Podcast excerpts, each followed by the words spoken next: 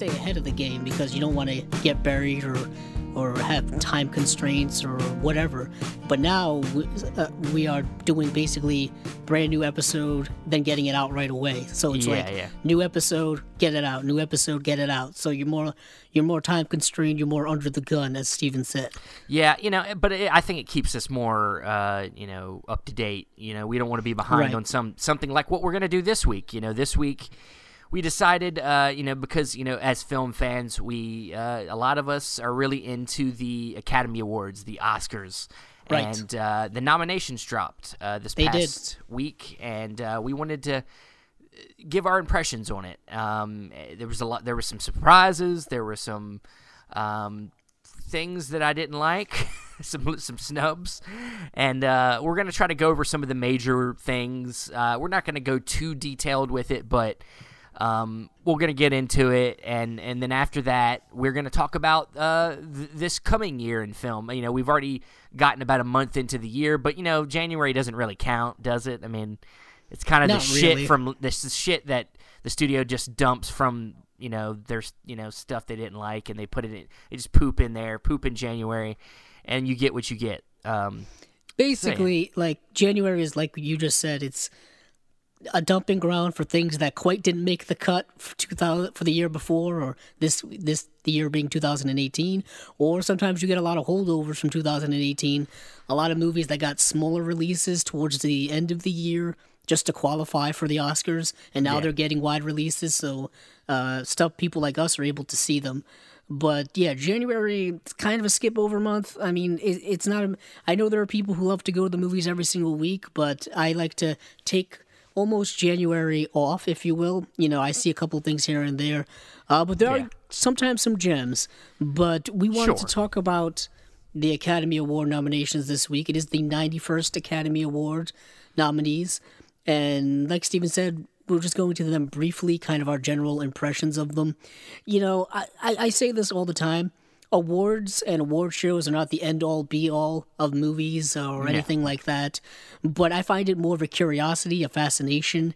Uh, like I said before, some people take them very, very seriously, and you know the Academy Awards are the you know the highest esteem of the movie world. yes, yes.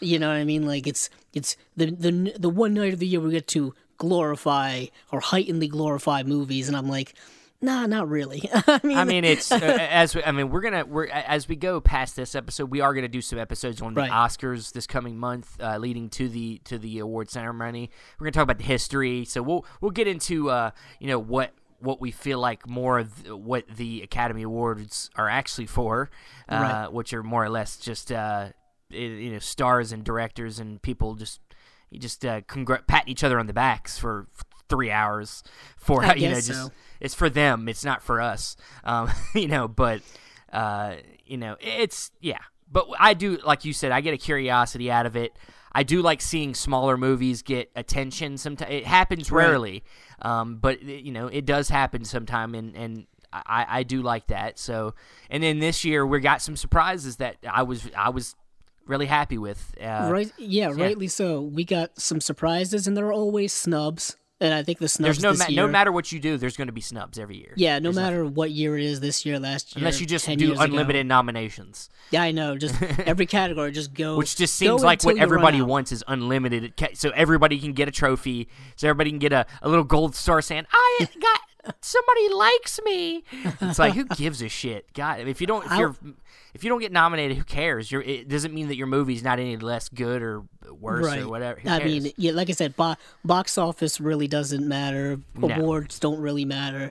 Um, but getting into it, uh, the best pictures this year are once again eight films. It, it right now eight seems to be the standard. Um, sometimes they hit, they hit nine, 10. but 10, yeah. do- 10 doesn't happen really anymore no, I think it happened like once, maybe. Yeah maybe Um, I think it happened thi- the first couple times that they did they changed over, and then it Right. went to this new voting system, and now it never happens. So Right. So this year we've got A Star is Born, Black Panther, BlacKkKlansman, Bohemian Rhapsody, Green Book, Roma, The Favorite, and Vice. Hmm. And of course people are people of course talking about uh, two of these movies in a more critical lens, and that is Bohemian Rhapsody and Green Book. Kind of two of the movies that I, you could say have gotten the most kickback or flack for various reasons. Um, and I know Steven uh, has talked about Bohemian Rhapsody with me many, many times. I've talked about Green Book with him many, many times. And for me, those two plus Vice, I think, are the three weakest in terms of Yeah. my personal stance on quality of these movies. Um, I'm kind of really surprised about the critical love for Vice outside of Christian Bale's fantastic performance and just Yeah. the performances in general. I thought the movie overall was kind of sloppily put together from an editorial perspective, which kind of just baffles me how that movie got a nomination for best editing. Um, just Well, I mean, as, baffles as- me. What I've told you is, I think that the movie is definitely just uh, it, because of its subject matter. It, and you know, I think they do have a love for Adam McKay, especially Right. after The Big Short. Um, I, I think that this is mostly because of the subject matter. A very liberal Hollywood uh, loving this movie that is, uh, you know, hi, you know, making light of one of the worst men in politics ever. Right. You know. yeah, so and, and. I'll say this: I mean, just personal perspective. I'm as liberal as they come, and and I was I was thoroughly laughing throughout that movie about Yeah. of the political humor and all the jokes and all the stuff like that. Yeah, Dick Cheney is a terrible person and whatnot. What he did in the political game is definitely something to be ridiculed and satirized. I just thought the movie itself was just a little all over the place. Yeah. But I would say this Christian Bale being nominated for Best Actor is not surprising at yeah, all. yeah. And, but and, and and you know, sure, I, I I'm not as big of. I mean, I liked Vice. I I, I it's it's not the worst of the of these though. no. I, I think Bohemian Rhapsody is very much is you know they talked about a popular film category. Well, this is the movie that would win that cat would win that category. You know, like this. Yeah. This is just a popular movie play. I mean, I sometimes it makes you now it's with with something like this getting nominated. It really makes you think about how legit the voting is. I don't know if it's that. Um, you know, they I know they've changed up a lot of their members and they've gotten younger and more diverse, but I mean, really, like, is this one of the best movies of the year, guys? Like, did you see the movie? It also, yeah, surprisingly, it also got nominated for Best Editing. And I was like, What? wow, really? it's a glorified music video. I mean- that you know, like, I mean, eh, it doesn't. It's not much going. I, I just don't. I mean, look, I like the movie. Okay, Right. it's an okay movie, but it's not that good. I, I yeah, there was I, I, far. I've and- talked. I you know we've both talked extensively about it. I've I've done a review for it on my channel. Yeah. Um. I mean, I the, the problems are there for the movie in general, the way it portrays Freddie Mercury's life and all that kind of stuff. But I think as a movie itself, it's got problems. Just yeah. like its storytelling aspects and and all that kind of stuff and tonal shifts and whatnot and re- regardless of you know taking artistic license and stretching it as far as it can go um it, it- like like steven said it's a movie made for a general audience and the general audience loved this movie it made over 800 million dollars at the box office it's it's like the highest um you know uh, grossing biopic of all time. People went and see it in droves, and a lot of it is to do with the popularity of Queen and Freddie Mercury Mm-hmm. and stuff like that. What is interesting is we talk about you know they wanted to put in a popularity uh, category this year and in the future they may do that, which is terrible. something they're still talking about apparently. Something so- they're still talking about, but Black Panther was one that people said that's why they would introduce that category, but it ended up getting nominated for Best Picture Well, anyway. that's that's why it's not a good idea to have that category because it leaves out the chance for a movie like this, like Black Panther, which I don't know that I necessarily think it should be there either. But I would much rather have Black Panther in this category than a Bohemian Rhapsody because I, I, I, mm-hmm. I really like Black Panther for what it is. Right. But I, to me, you know. Why are, th- th- there's a flip side of the you know if, if I'm making a relation here let, let's relate Right. this to the movie to the movie Unbreakable which is related to Glass that just came out um, if there's something on the one side of the spectrum which is the big budget movies you want them to get nominated what about the small really small low budget movies that don't get attention Right. like Eighth Grade where the heck like that's a movie that should have been nominated for Best Picture I'll Like, say that. I'll say that. Talking about snubs, I recently watched uh, Barry Jenkins' "If Beale Street Could Talk," and I'm watching this movie and I'm like, this didn't get nominated for Best Yeah. Picture. It is a beautiful, What about a unique emotional film? movie? Yeah, what about a unique film like Sorry to Bother You? That was like purely probably the most original movie of the year. Oh, most definitely. I recently rewatched that as well, and I'm like, there is this movie is multi-layered. That movie like, there's has so much to, unwrap That here. movie has something to say, you know, like Right. that's the movies I want nominated for Best Picture. Right. I Um, mean, and there are other. I mean, talk about a film that has something to say. BlacKkKlansman is definitely Deserving, definitely deserving. deserving. Yeah. Um, even A Star Is Born, which you know is the fourth iteration of this story, is a really the well best, done and- film. and- but it is the best version of that story. I think out of all it the one of the best. It's. I would I'll say it's be- the best version. I mean, I haven't seen all Yeah. the movies, but from what I understand, it is the best version. I've seen two It's of the really good. versions, and it's I, I would say it's the best version. I'll say this: it's better than its closest. Kris uh, Kristofferson version. the Kris Kristofferson version. That movie is not. That's the worst of them, I think, in in my opinion, of the movies with the title "A Star Is Born." Uh, Green Book. We've talked. We talked a little bit about that last week when we talked about our top movies of the year. Uh, Green Book, a lot of problems. That's another film that I think plays to a general audience. I think it does, but I do well. think it has a little bit more artistic Oh, merit. I, I would say, yeah. I still think Mahershala Ali is Oh, yeah, fantastic in the movie as well as Viggo.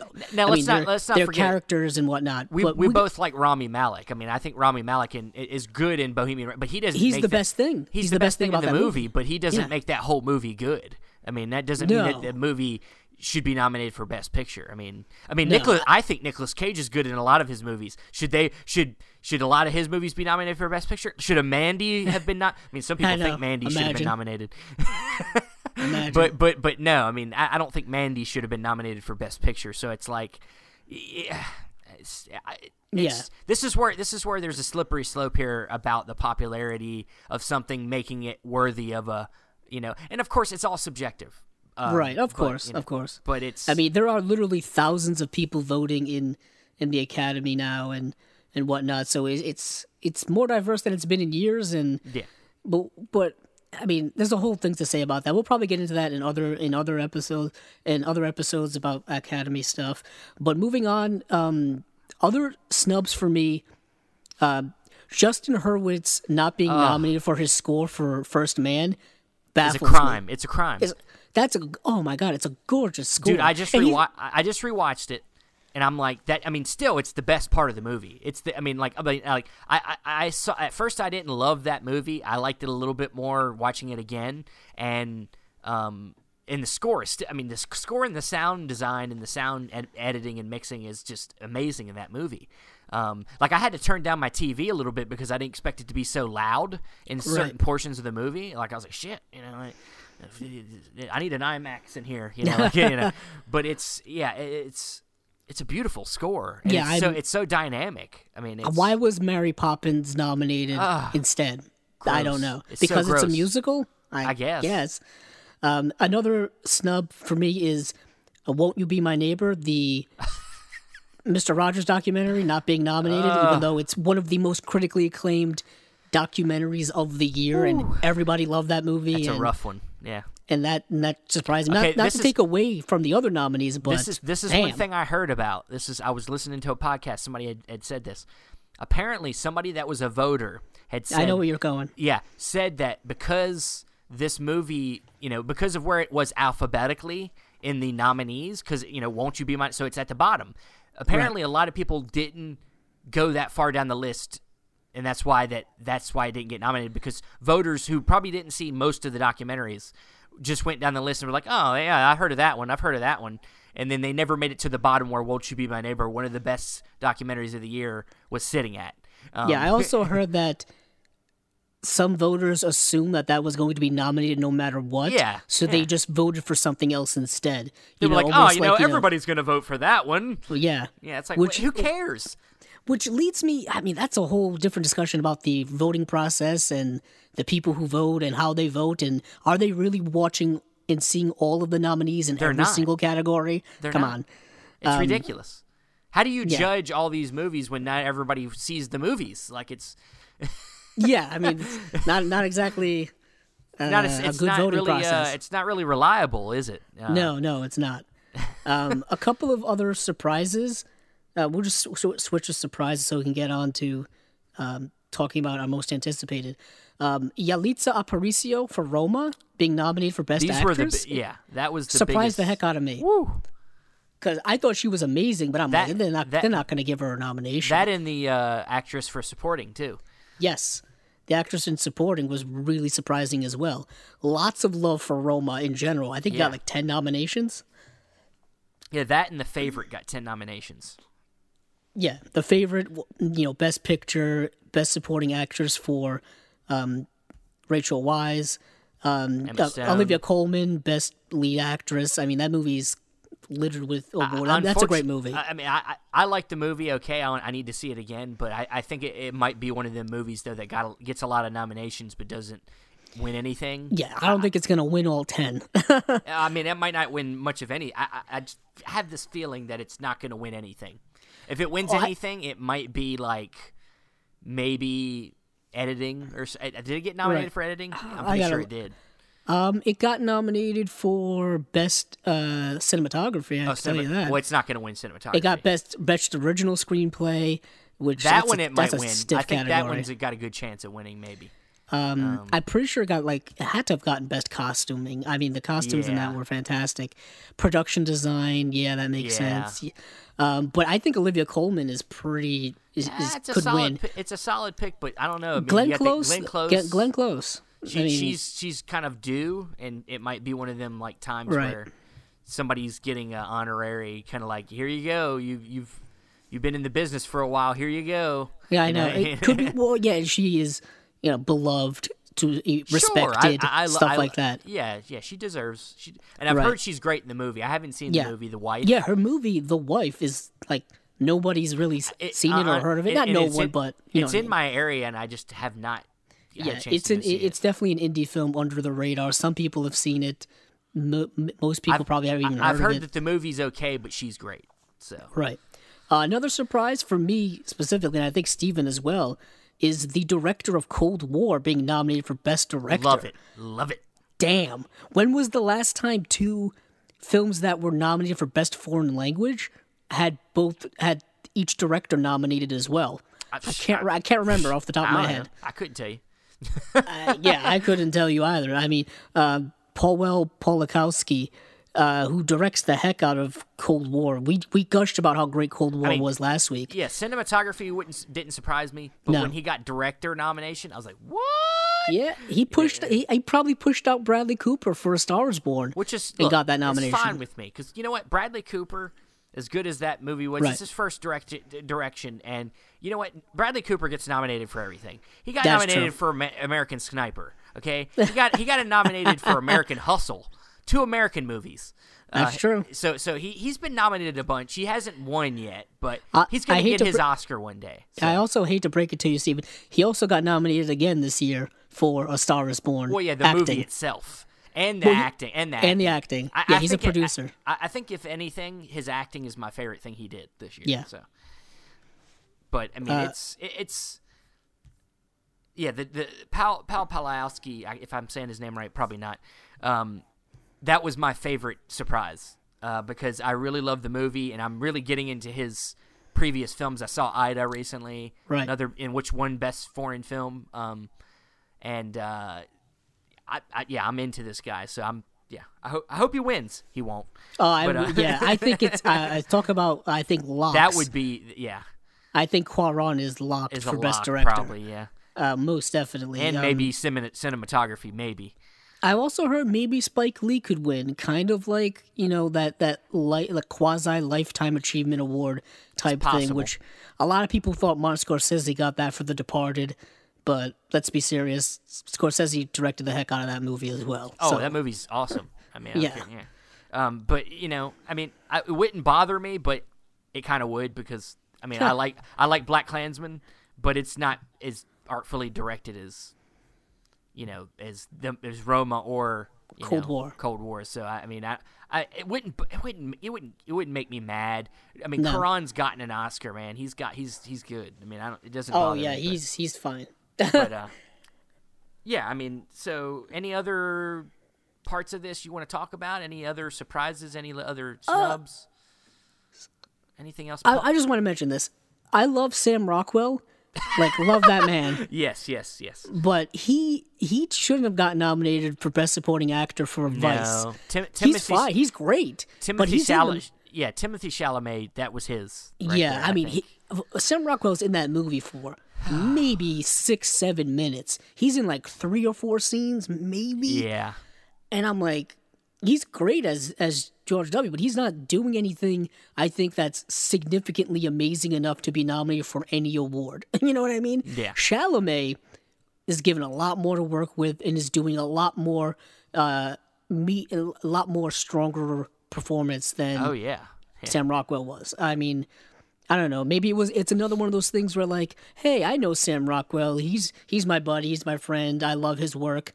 Let, let me vote for him. You know what I mean? Like one Yeah, of those yeah. things. Um, but yeah, nothing nothing else really pops out Yeah, to I me. mean, there are else. of course other snubs we're forgetting about and and and whatnot, but we'll we'll probably set that aside for now and move on to Yeah, we'll digress and we'll we'll, we'll move on to some more positive things. Yeah, we'll move Uh, on to what's what's going on this coming year. Like Steven said, we're already about a half a month in, almost a full month in, and we are hit, hitting the ground running with a lot of stuff that's coming up soon. Like the the years the years keep going by faster and faster, and before we know it, we'll already we'll be all the way in December of 2019. Before you know it, it'll Before we be blink. Star Wars 58. And, I know. uh, you know. And and- before we know it, everybody will be getting out of Star Wars, and the internet will be erupting in either pleasure or infighting, Probably or fighting, fighting, all know. kind of stuff. Uh, most likely fighting. Yeah, most likely likely. fighting. But um, so uh, I mean, I guess getting into it, uh, I mean, I got, I got, I got a list of a lot of indies. I think you got some more. He's gonna, Andrew's gonna cover more of the mainstream. I'm gonna cover some Right. of the indies. We're gonna go back and forth. Yeah, Um, I, kind I I like you know I'm more loose. Steven's more structured. I don't take notes. I don't. I mean, I, I sometimes do, depending on what it is. In this Right. case, I was I weren't gonna I, I wasn't gonna remember all this shit, and I'm not gonna click on my I'm not gonna click on my computer every five seconds. So, um, I'll do that. Yeah, so if see, you I- hear, if you no. if you hear any bumps or any clicking, that's that's, that's me Andrew. clicking around. Me, I don't like to do that. It's not professional. No, I'm just kidding. I'm just kidding. professional. Hey, it's not professional. Well, you have a you have a. Mac, and it doesn't make Right. as much noise as my I my guess. uh, PC does. So Yeah, but it all depends on how close the mic is and all that tech that tech stuff. But yeah, um, Steven, you want to start off? Well, okay. I, I, this first one I got here is an is it's one I saw a trailer for a while back ago. Um, it, it comes out February eighth. Um, it's called, and, and I'm I'm assuming it's limited, but it's called "A Man Who Killed Hitler and then the and then the Bigfoot." um, it, it, and, and it stars Sam Elliott, and apparently I think it's it's I guess somewhat based on a true a real person. Um, that a man that was a veteran um, gets asked to go hunt down a Bigfoot monster. I don't. I, it's it sounds like it's not real, but then again, we live in America, um, so you know, fi- uh, fact can be weirder than fiction sometimes, and I think this might be an example. Um, I just want to see Sam Elliott looking for Bigfoot. That just sounds like perfect, perfect movie. So You had me at Sam Elliott. yeah, yeah, yeah. I mean, the mustache. As long as he has the mustache, we're good. I know Um, it, it's interesting that you mentioned Sam Elliott because he's also nominated for an for an Oscar this year. yeah, uh, you know, he probably won't win. I wish he. I, I'd like to see him win one day, but Right. he's getting up there. Um, but yeah, this was one that I, you can go see the trailer already. It's it's out there. It's it looks weird. Um, but yeah, what you what you got? Yeah, so Steven will go indie. I guess I'll go more mainstream. Um, I'll say this. Um, yeah, we'll skip over. Yeah, because January's. We'll go right to February. Um, I'll say uh, the Lego Movie Two, the second part. Sure. Yeah. Yeah. And I bring that up because I very much enjoyed the Lego Movie, the Batman Lego Movie. Oh, yeah. But I I didn't see Lego Ninjago. uh, I did. Um, yeah. St- what do you think? It's okay. It's in, you know Lego has made a bit of a comeback in the last few years, not only with its movies but with its product in general. You know, you got you had the video games, you had the movies, and and now it's kind of you know bump their sales up a bit. And I'm excited for the Lego Movie too. I mean, the, the, is is the first one you know, a great, astounding, amazing movie. No, but I think it was innovative. Oh, definitely. I think it was The- the- a hell of a lot of fun. especially the animation. The know? animation and what they were able to do, and going into that movie, people thought like, "Oh, a Lego movie? That's gonna sound like a bit of a joke," but it ended up being, you know, for the lack of a term, it ended up being awesome because you know everything is awesome, and you know we got the same cast back from the first film. Chris Pratt, Elizabeth Banks is in it, and you know Will Arnett's back as the voice of Lego Batman, and it's gonna be a romping adventure movie, and I kind of can't wait to see it. Yeah, it seems that they're, they're going. Uh, you know, as lo- I think that the big thing for me is is them getting more world building, going to different Right. places that we haven't seen. And I've heard I've heard an earlier review, and apparently th- they do that. You know, they go off Good. into space. You know, a Lego space. What do you want to call it? And uh, you get to see more places. So I'm interested. I'm, I'm I'm ready for it. Yeah. You can literally do anything with Legos. Oh yeah, anything. And Lincoln Logs. Yeah, Lincoln Logs. Nah, well, maybe not as much, but I don't see Lincoln Logs uh, Star Wars toys anywhere. Uh, I guess no, they, can't, they can't say I do. can't. I don't think you can really build a lot of things with logs, but uh, say that to Abraham Lincoln. so, uh, all right. So going back to the indie realm again, uh, this is one you. I've also seen a trailer too uh, in the theaters. Uh, it's called Gloria Bell. Which is uh, directed by Sebastian Lelio, uh, he, who directed Fantastic Women, Best Foreign Film winner from last year. Um, and uh, it's got Julianne Moore and John Turturro. This is another A24 film. Uh, and it's basically about a woman who's kind of looking for love. She's going around. She lives in L.A. She's looking for love, and she runs into John Turturro. And it's kind of like a looks like a sweet romantic comedy type of movie, and with, with an art, more of an artful you know direction to it. It's not doesn't seem like it's going to be so straightforward. Um, so yeah, and, and anything with uh, you know Julianne Moore in it, I'm in. So Nice. you anything? Yeah. Oh, me. Uh, this next one is not so much anticipated, but a bit of a curiosity for me. Okay. And it's a bit of a personal curiosity for me, and that is Robert Rodriguez's Alita: Battle Angel. And the reason the reason why I bring this in, one because uh, Robert Rodriguez is a bit of an inspiration for me in general. His early films, and even up to Sin City, I think are all films you can look at and study and learn about filmmaking. He, he's always been very open about the process of filmmaking. And what it what fascinates me about Alita Battle Angel is one, it's not a known property. It's a movie that has been pushed, I think, not once but twice in its release date. And I have no idea how this is going to do in the theaters.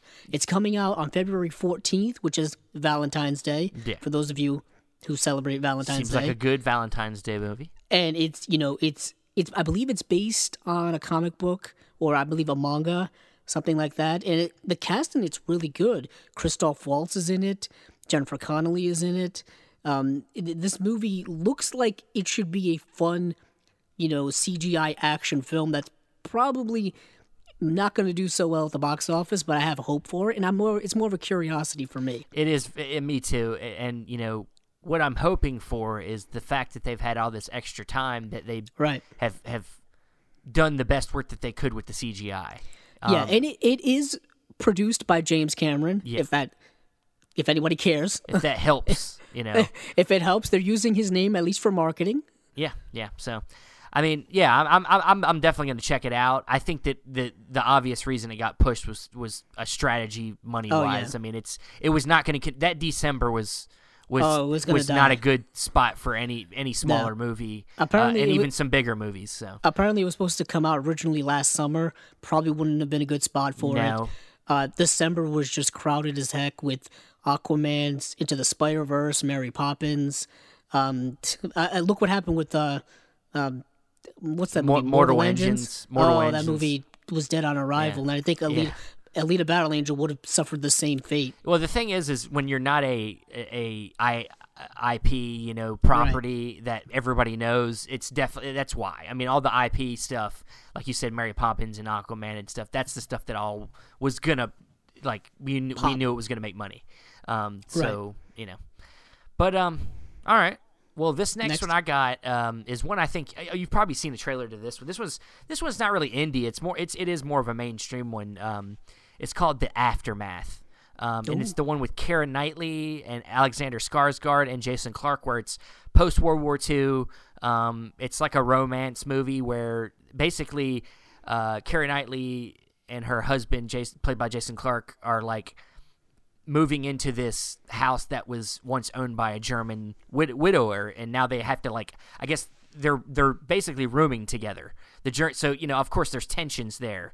Uh, of course, with a German uh, person and a and they're British, and uh, it, it, Jason Clarke gets in the trailer. This is all in the trailer. Jason Clarke gets sent off back into whatever the reconstruction. The recon, you know, everything's been destroyed, of course, because of the war, and he's he's helping with the reconstruction. And while in you know while he's gone, Karen he's alone with this German, you know. Uh, you know, person who. Alexander Skarsgård, and they have a romance, and it looks like it could be, you know, an interesting, mm-hmm. you know, movie uh, I mean, I, I like Keira Knightley. Um, I think she's a solid actress that mm-hmm. doesn't really get enough. I mean, we, we I think we just used to seeing her in the same types of movies. Um, yes, and she gets she gets kind of like I think forgotten. But I've liked her in movies like Begin Again. Uh, she's really good in that, and like with the which is a John Corn, Corn uh, John Carney. Carney film, and um, I, I think she's a good actress. I think you know, and Alexander Skarsgård. I think this will be something a little different. Um, right than what we've seen him in recently. So, well, one one thing we've learned from following Keira Knightley's career is that she loves her uh, romantic period pieces or just period oh, yeah. pieces in general. Oh, She's oh, yeah. in at least one every year or every other year. She's a, I think, an underrated, fantastic actress. Oh yeah. Um, and I didn't, I didn't, I didn't see it, but apparently the movie she did last year was pretty good. Colette. Right. I didn't yes. see it, but I heard she was really good in it. So. But not surprising. Next up on my list, uh, staying in the mainstream, um, I had to plug this because I don't think this franchise gets enough credit or enough love. And this is the newest film in the How to Train Your Dragon franchise, and that is How to Train Your Dragon: The Hidden World or How to Train Your Dragon Three. Yeah. And I bring this up because it, it for some reason this franchise I think gets lost amongst the Disneys and the Pixars of the world. And it's now the third film in what I think is a fantastic animated franchise from a studio that I don't think gets enough credit for its animated films. And I believe it's it's Fox. Um, I could be uh, wrong Dream, on that. DreamWorks, Universal, right? yeah, I think it's Universal Pictures. It's Dream, uh, DreamWorks. It's a, it's yes. Uh, DreamWorks is owned by yeah. Uh, Universal. DreamWorks is owned by somebody. I'm pretty sure. I don't remember. But I'll think... say, yeah, but while I'm looking that up, I'll continue to talk here. Um, if you're not familiar with this franchise, get on it right now, especially if you have kids. And even if you don't have kids, watch it anyways because it's a lot of fun. Um, it's set in kind of this mystical world with like Vikings and stuff, and the and and it it stars the voice acting of people like Gerard Butler and Jay Baruchel. It's basically a story about a boy and his pet dragon. You know what yeah, I mean? Yeah, and it's very yeah. much similar to a, a boy and his pet dog, a boy and their his pet cat, or even a girl and their pet dog, pet cat, whatever.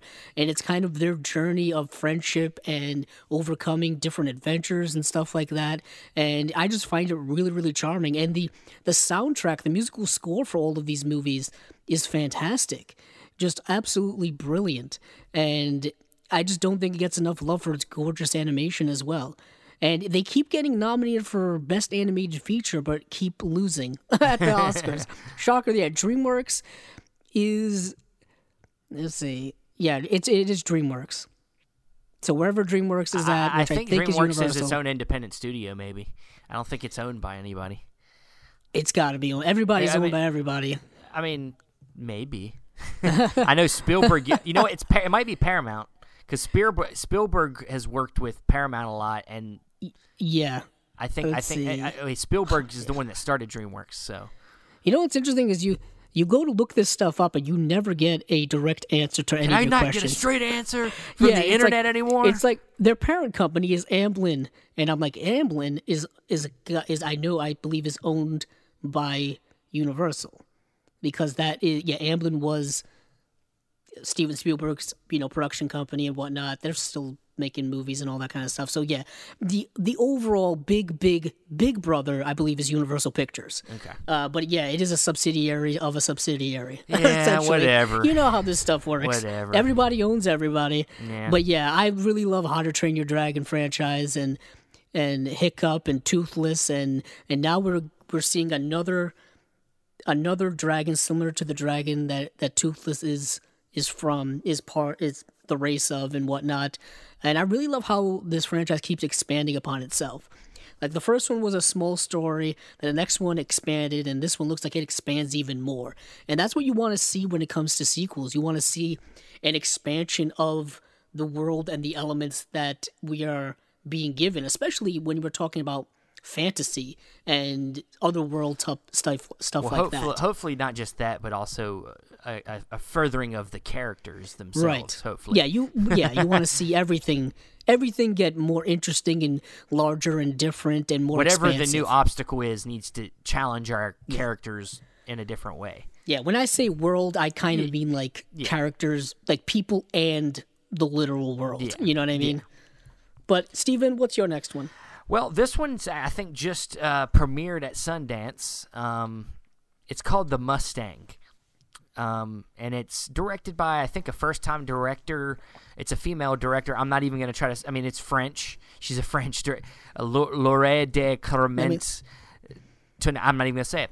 Um, Let me look it up. Yeah, you look it up while I talk about it. And uh, basically, Oh, this goodness. movie's about um, a convict who is a, is kind of a violent convict, and he he volunteers to go through a uh, kind of an experimental therapy where you train a wild mustang. Uh, so, which is a horse, of course, and it's just that that concept just seems really interesting. Um, so, uh, yeah, I mean, what you got a name yet? You got a name for the director? I do, I do, I got it. It's it, it is quite a difficult name to pronounce, but I'll I'll give it my sh- best shot. Uh, Laure de Clermont Tonnier. yeah, I think that's how you say it. Uh, there's about- no ac- there's right. no accent in the e in Tonnier, so I don't know if it's pronounced Tonnier. It maybe it's Americanized. I don't know, but yeah, it's coming out in March. Yeah. So yeah, it's it, it's apparently just premiered over at, at Sundance, and uh, that just sounds like a, an interesting premise. And I, I and, and honestly, I'm kind of a, a sucker for horse movies. Oh, I Um, didn't know that. I, yeah, I, I like horse movies. I mean, some of them are a little bit schmaltzy, but I, I am a sentimental guy. Uh, some of them are a little bit too sentimental though. But I like stuff like War Horse. I really like War Horse, and I really liked um, Lean on Pete that came out last year. Oh, did you um, see that movie? Yeah, yeah, I seen. I own it. I own Oh. I yeah. didn't know that. Yeah. Uh, just because I, I have, I mean, I have a, a a certain sensitivity to films featuring animals because there tends to be uh, a tendency tends to be a tendency to uh, have them either get hurt or die in these movies. that just seems to be a pattern Well, unfortunately, happens. because they don't usually talk, we can't really get to know them, so we have to put them through things. I guess. I mean, it, I guess so, but I mean, like, it's like, stop killing animals in your movies as a plot point, people. I mean, damn. yeah. What I know, I know you're doing Marley it for and me is emotional effect. Marley and me's fucked us up for life. I can't watch that movie. I can't. I won't watch it. I know what happens at the end. I don't. I don't need to see that. Yeah. I don't need to have that feeling again. Yeah, I don't need to be crying, crawled up in a ball, and anything like that. Yeah. but uh, yeah, I, I, I, I, I think this sounds like an interesting premise, and uh, I can't wait to see it. All right, so what you got? What do I have next? Throw, throw Oh, something back at me. Throwing something back at you. Well, we're going mainstream of the mainstream of the mainstream here, Whoa. and that is the next film in the Marvel Cinematic Universe, Captain Marvel, which is coming out March eighth. Do you mean Shazam? no, I'm just Oh kidding. yeah, I know. Shazam. I'll get to that. Don't you worry about that. My DC loving heart is anticipating that film. Um, so Captain Marvel is of course the newest film in the MCU, which is isn't it now over twenty films? I can't keep count. It's it's got to be over twenty by now. Yeah, and it's it's starring Brie Larson as of Captain Marvel or Carol Danvers, and this film is set in the in the 1990s. So we're seeing young versions of Samuel L. Jackson's Nick Fury, as well as Phil Coulson, uh, and what we're getting is kind of a bit of an origin story for the character, as well as a new adventure in her introduction into the overall MCU and how she's going to fit uh, within it, and we're probably they're probably setting her up to be in the next movie coming out after that, which of course we're going to talk about no matter what. Um, so yeah, I'm looking forward to it. The trailers, some some parts of it are good, some parts of it not so good for me personally. But it, it, it, when it comes to the MCU right now, I know Steven's not high on these on these super, comic book superhero movies because there's quite a lot of them, and they're just the train's not stopping when it comes I'll to how see, many I'll see being the movies. I mean, Oh and and yeah, he's gonna see it. I'm gonna Oh, see yeah. them, and I, and I and I like some of them, but I don't get excited for them. There's a difference. They And- Uh, don't they don't tickle my fancy as much as they used to. okay. some of them right now are becoming more um what's the word I'm looking for? Not streamlined, but they they kind of look similar. They're you know very what I mean? they're very predictable. Not even predictable, but they feel like they're coming off a production line from a certain They're, extent. yeah, they, they're they're yeah they well, well, they are.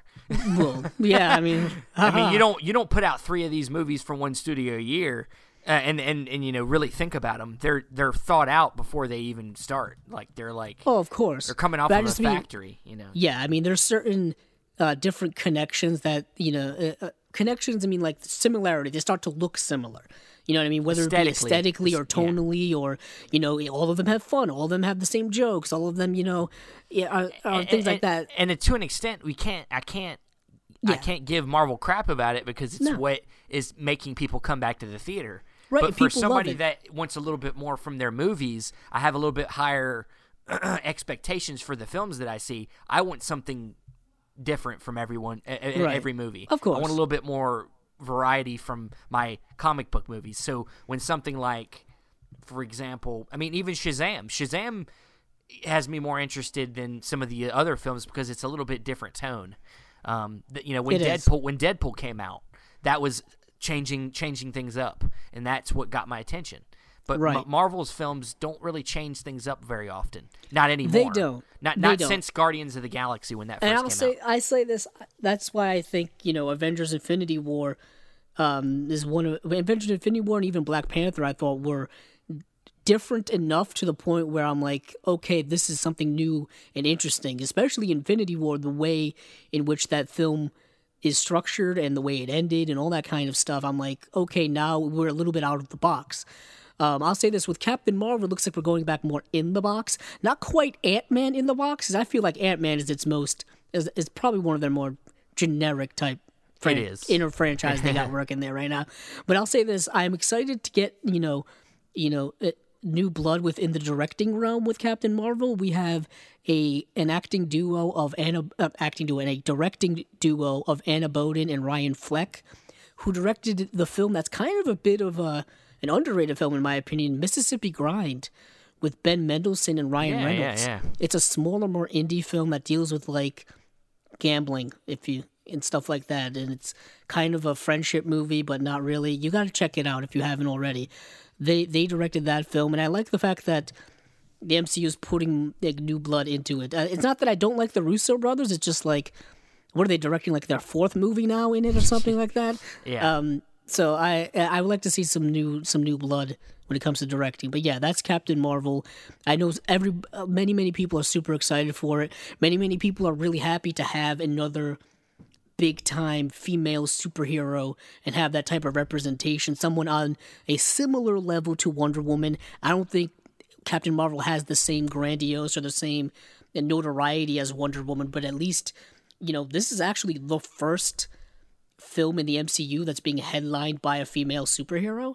And I know we've gotten other female superhero characters, but never as the main, you know, headlining cap this is the Captain Marvel movie. So that's pretty cool to see. But Steven, what's your next up in the indie realm? Uh, this one, I guess you could say is somewhat indie. I mean, it's I think and you know we talked about this one a little bit. Uh, where'd you go? Where'd you go, Bernadette? Right. Um, which is directed by one of our favorite directors, Richard Linklater. It is. Um, and it stars Cate Blanchett, Billy Crudup, uh, Kristen Wiig, Laurence Fishburne. There's a few others in there. Um, but this is based on a, uh, I guess, a best-selling uh, book by Maria Semple. Um, and I don't know. I mean, apparently the the Cate Blanchett character, uh, Bernadette, goes missing, um, and her daughter and her father kind of go on an adventure looking for her. You know, it's kind of a mystery, a lighthearted mystery film. Um, you know, I mean, it's Linklater. I'm going to go see it, and and Cate, of course, Cate Blanchett's always fantastic. I'm a I'm a fan of Billy, Billy Crudup uh, since Almost Famous. So, uh, you know, I mean, right. I, I, it, there's not there, there was no, nothing that was going to keep me away from this movie. So, um, yeah. I I'm with you 100. percent I will see every Richard Linklater movie until he stops making movies. I mean, I so, saw I saw Bernie. Uh, you know, so right. Jack Black. So I'm Bernie. Bernie's good. Underrated. Bernie's good. I'm just saying, it's like one of them off the wall, like ones he did out of nowhere. That was like, yeah, you got to see. Well, yeah, if you want to get more, uh, see his remake of Bad News Bears. Bad News Bears, yeah.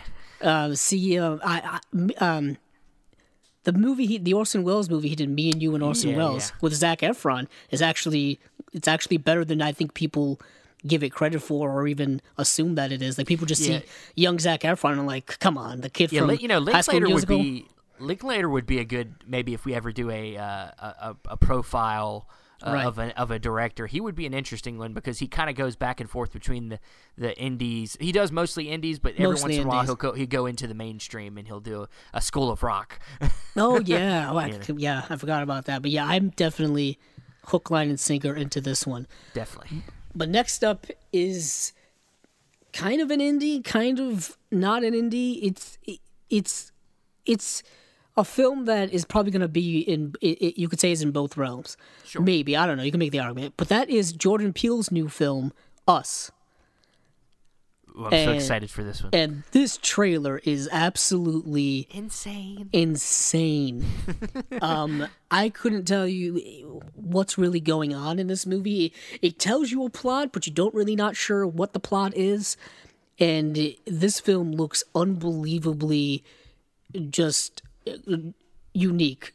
Jordan Peele is now making really fantastic, interesting, multi-layered films with Get Out, and I believe he's he's re- he's rebooting the Twilight Zone series. Yeah, he's produced. He produced BlacKkKlansman. I mean, he was a producer yes. on that. So he's done he's doing a lot of producing work, and then this is his second feature film.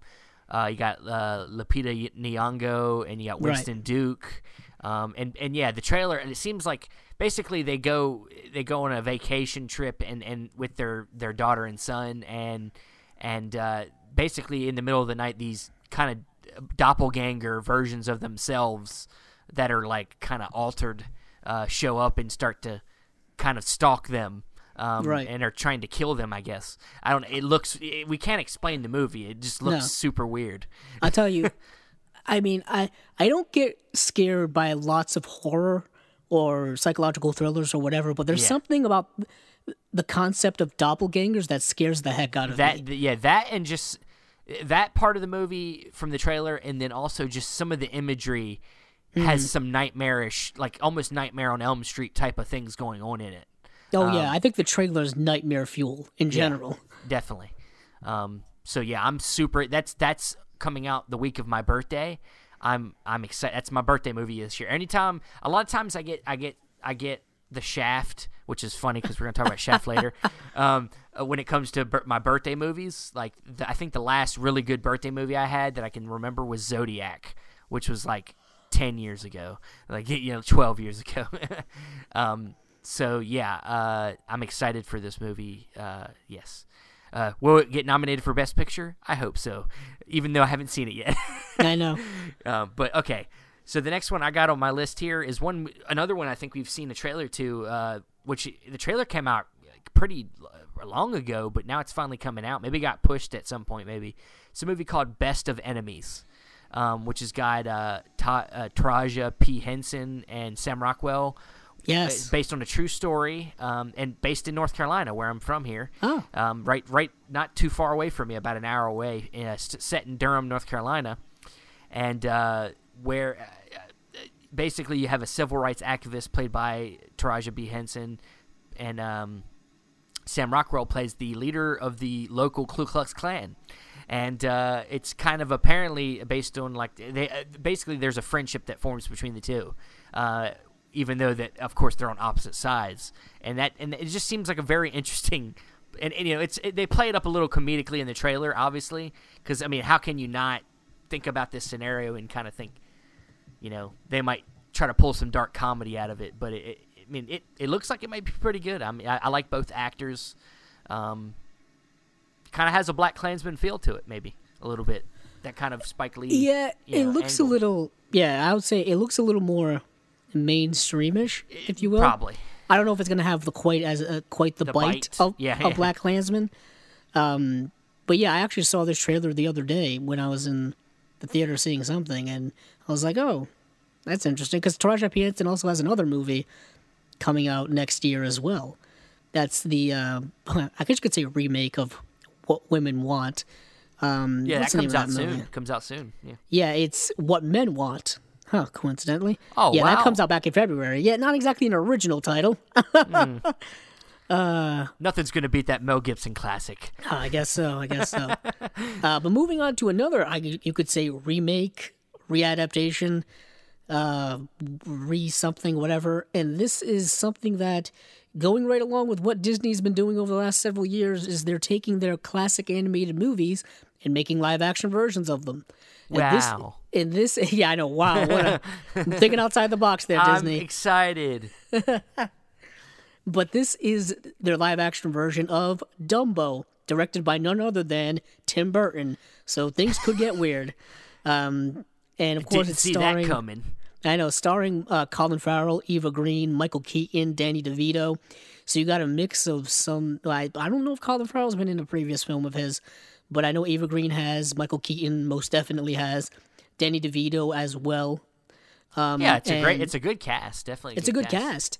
It's a good cast, and it's interesting to me that Disney is giving this film a live action redo or remake, you know, readaptation because Dumbo is not is kind of a is- buried deeper in their catalog. At least Yeah. for me specifically, I watched it several times as a kid, was traumatized as much as anyone else was, um, because you know it is it's a story about a circus freak of an elephant with large ears and and stuff like that going on kind of but he's, kind of but sad, he's- lonely but he's journey. Cute.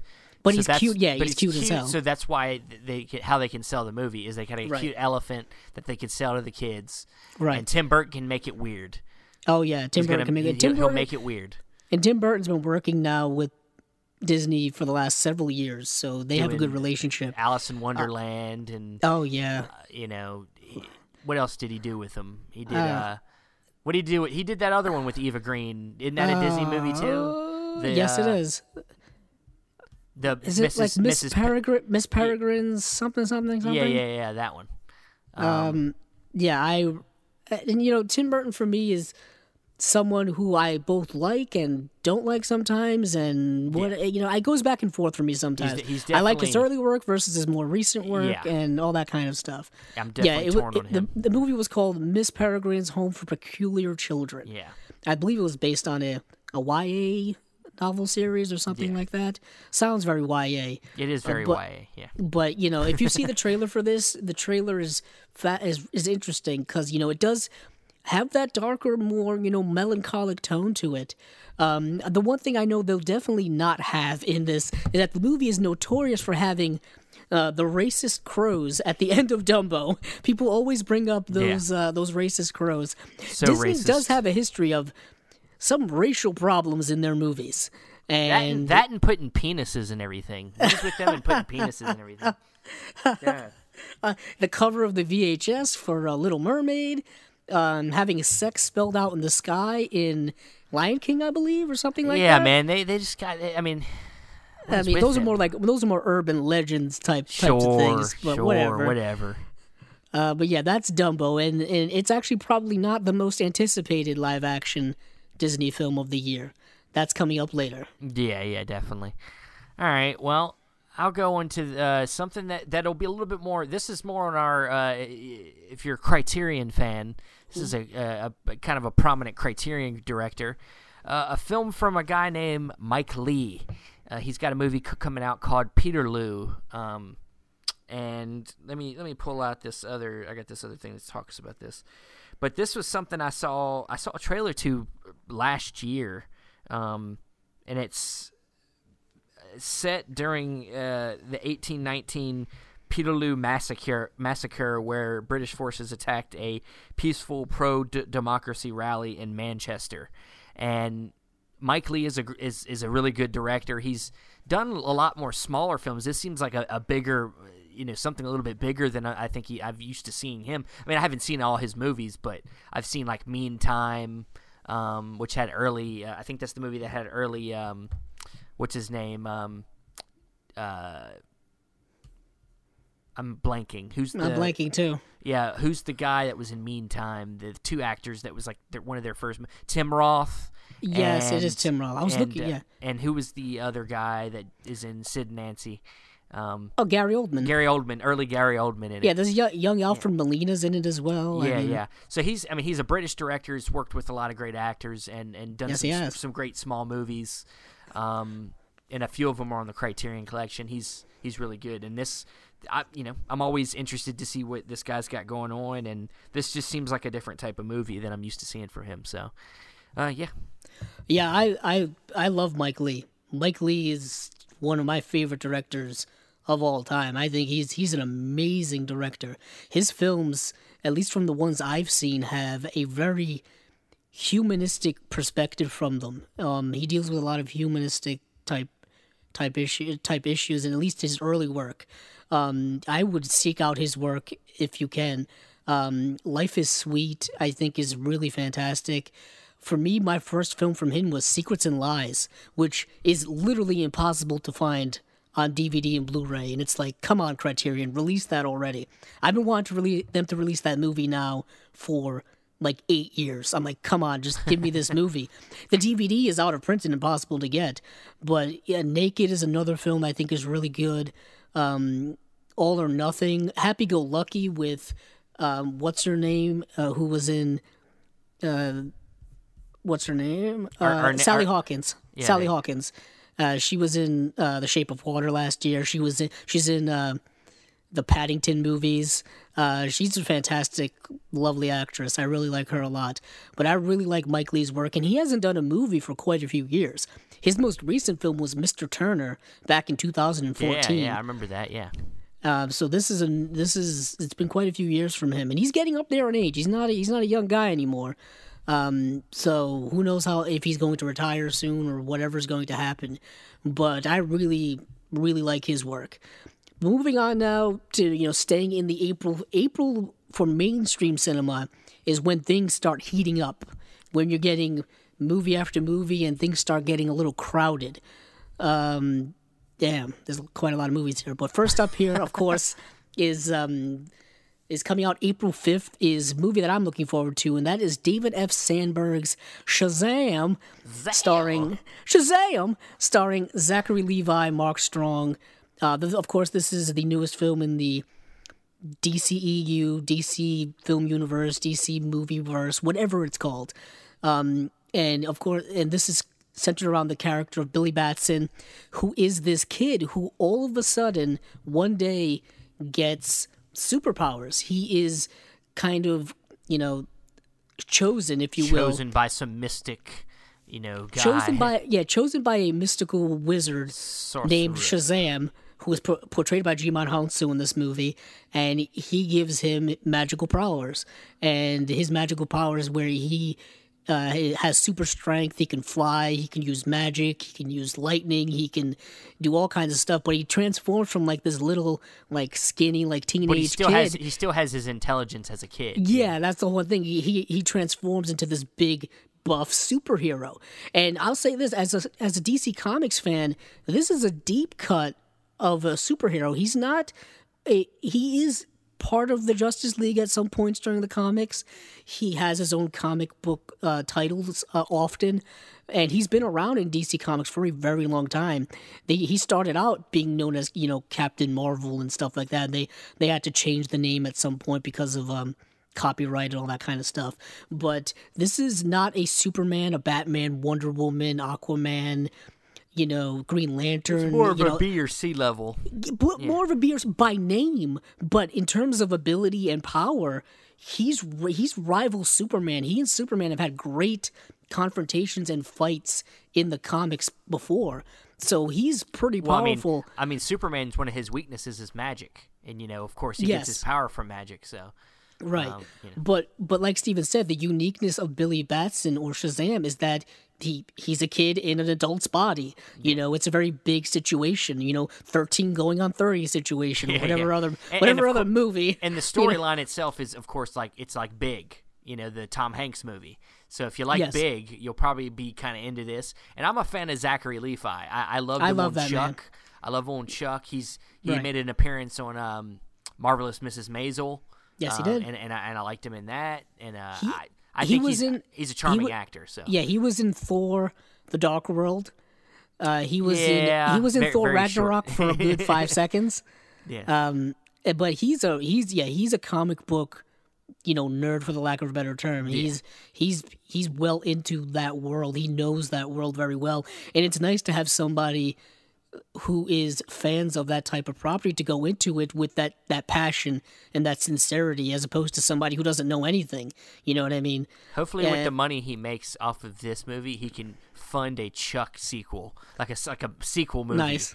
You know, Or like a Chuck, yeah. Or I would even say a, uh, yeah, Chuck revival or a Chuck mo- movie or something. yeah, I'm saying like a like yeah, bring it Yeah. back with a movie. You know, because I, I know I- to, to they're fund doing a, that these days. To, they're doing to that. fund a series would be a little bit more difficult, but to Yeah. get a, a good movie to bring it back, I, I want it.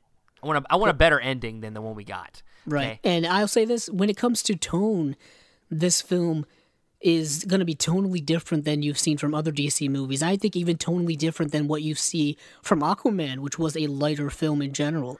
Um, it's a film that, like I said, does have a literally from a child's perspective of what it is to be a superhero. Yeah. So I'm looking forward to it, and yeah, I can't wait. Steven, next Awesome. up. Well, this next one I think will. This one sounds pretty awesome. Um, this film stars uh, Andrew Garfield. Topher Grace is in it. Um, it's directed by David Robert Mitchell, who directed It Follows, um, which came out a few years ago. One of the I think one of the better horror movies over the last five years, whatever.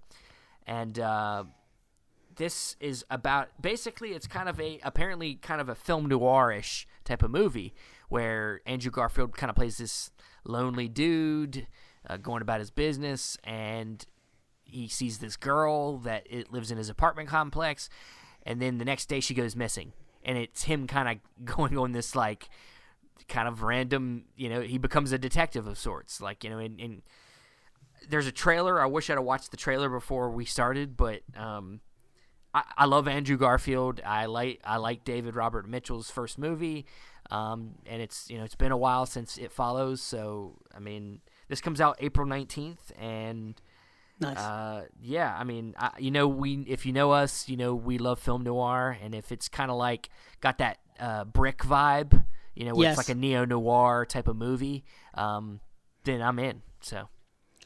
what is interesting that you Oh, and, mentioned. and let me say Oh, what the name of the movie is. Uh, Oh. because that that's like the most important thing. It, it, it may help. Yeah, Under the Silver Lake. Sorry, is the name Nice. of the movie. Nice. I should probably say the name of the movie. Yeah, I, I knew what movie you were talking about as soon as you started mentioning the it audience because needs to know. yeah I know they, they they may need to know I got so caught up in what it was about. Sorry. right. What is interesting is I saw this trailer like last year, and this movie was supposed to come out last year, and I guess it just kept getting pushed and pushed. But the thing is, I know people who have seen this movie. Like it screened Oh, really? places and it's screened at like film festivals and all kind of stuff and i know that people have seen it and it's just weird that it's been one of those movies where it's just been pushed a whole year.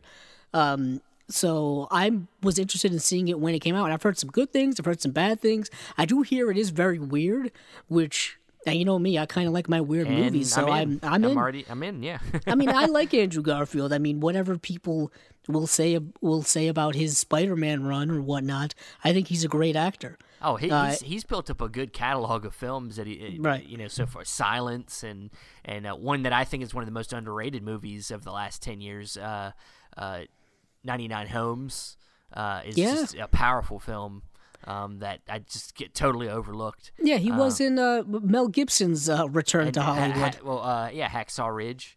Um, yeah, he's he's a good actor, man. Yeah. So moving moving back towards my end of things, Uh, there's a couple of mainstreamers coming out here. I don't know if I want to talk to the talk about them back to back. Yeah, I don't want ahead, to man. steal Steven's spotlight, but No, no, no, you know, no, I think there's we- there's we going to be more. We got to get through some of these quicker because Yeah, yeah, yeah. Get to uh, Pet Sematary, awesome. uh, which is of course the newest Stephen King readaptation into movie form. the first one made me pee my pants. Yeah, yeah, and then The original. uh, there's been a huge revival of Stephen King's work over the last couple of years, uh, on the big screen and on the small screen.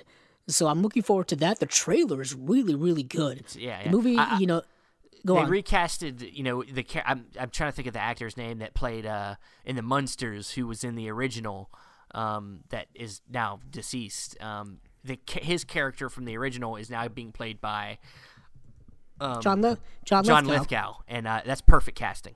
Perfect Yeah, is. casting. Yes, I think it's Fred Gwynne. If Yeah, that yeah, is the original actor, I'm pretty sure. Um, but we got yeah. Jason Clarke in this. Yeah, Jason Clarke's in this. Check out the trailer. It's it's haunting. It's it what they're doing, and they're taking Stephen King's uh, works more seriously now than I, feel in they're, the past. they're getting a little bit deeper into the what the, they're using the book, the source material, a little bit better. I think they didn't get I- into some of the stuff that I saw in the trailer that I think was in the original. I also um, think they're giving them more um, production value and more like more big time actors are working on them, and they're not like like most of his adaptations have been like TV movies and stuff like that. Not that there's anything wrong with TV movies, but you know if they don't have the budget that some Well, I of these. mean, when they did redid when they did Shining again, that was Yeah. because Stephen King was like, I don't like the Kubrick version. yeah, You're weird, Stephen King. yeah. But next up is kind of another uh, readaptation or reboot of something, and that is Hellboy. Uh, This and this is not the Hellboy from Guillermo del Toro. This is brand new, and this is directed by Neil Marshall, starring David Harbour as uh, Hellboy. Uh, Milla Jovovich is in the film. Ian McShane is in the film. This comes out April twelfth, and the trailer for this movie confused me from the perspective that we were told this was going to be a darker, more serious version of Hellboy, and yet we got a very It just upbeat and comedic trailer. I was gonna say it I'm- just kind of looks like what Del Toro did already. yeah, it's like look very like he's cracking jokes and all that kind of stuff. And I'm like, and I understand that it is probably literally from the source material itself. That's the way Hellboy is. But I'm like, you can't you can't tell me one thing and then do the complete opposite. so I'm you gonna, just I'm gonna ask just- questions. You're just doing what Del Toro already did, like Yeah. and just yeah. I mean, Eh, you know, I, I want to see it. I mean, I, I'm not like super pumped for it because No, I, I, I'm a, I I'm a- like Hellboy. I really like the Sure, do character in, in the world and stuff like that. That's why I'm more I'm I'm very fascinated by it. Yeah, I'm definitely gonna check it out. But I, I, you know, for what it looks like in this movie, I just I really wish we could have worked out a way to get Del Toro's vision because, I mean, I, the the big thing was the budget. You know, he wanted a bigger budget.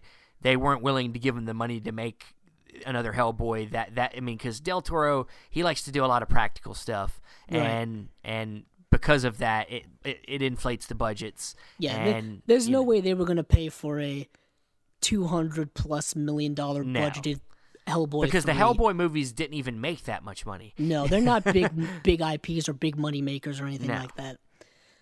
So, But, um, do I want? I mean, I could wrap up. I could literally go wrap ahead, up go ahead, April here. I mean, the uh the big one, the biggest one for April, of course, is Avengers Endgame. Yeah. Um, We're fra- oh, shh, I'm disappearing. I'm disappearing.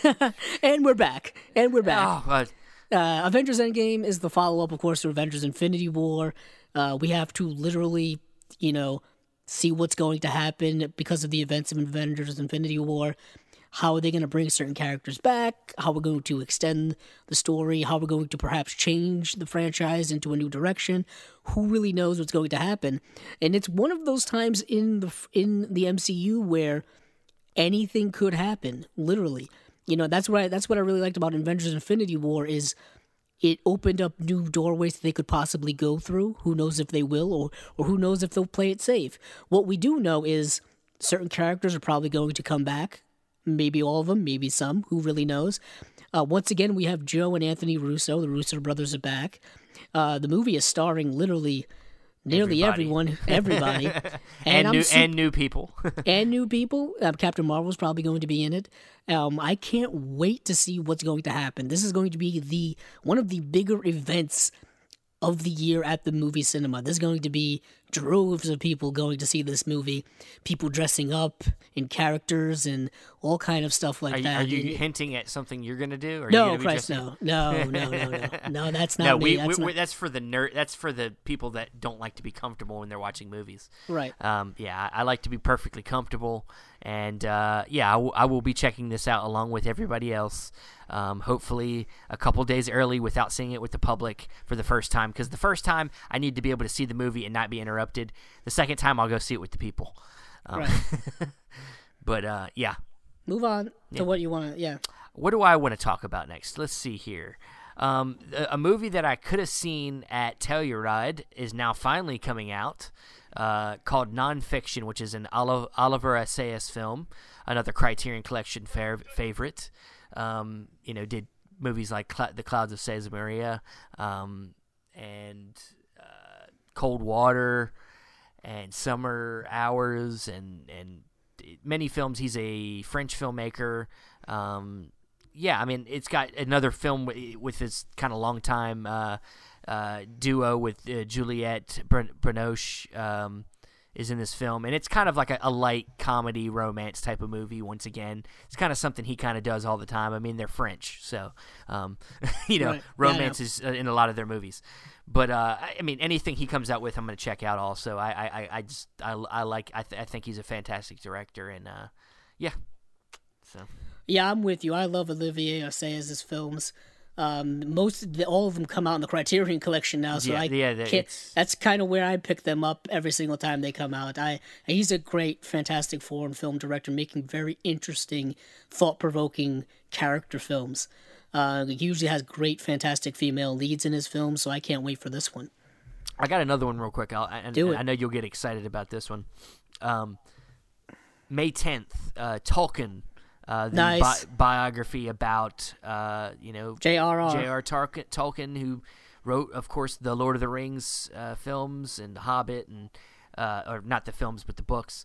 And The it's going to be portrayed by uh, Nicholas Hoult, is Yes. playing the lead character, and I know you you you you go, you go ahead, Andrew. I know Oh you're, yeah, you're a J- huge J- fan. J.R.R. Tolkien, I think, is one of a is one of the many literary geniuses we've had, you know, throughout, you know, literary history, and his uh, backstory is very fascinating. Fighting in World War One and how that impacted his writing and his personal life. Seeing his friends, you know, die in the grueling trench warfare of World War One. It really impacted a lot of the themes he evoked in The Hobbit as well as The Lord of the Rings. He was a linguist professor, I believe, at Oxford.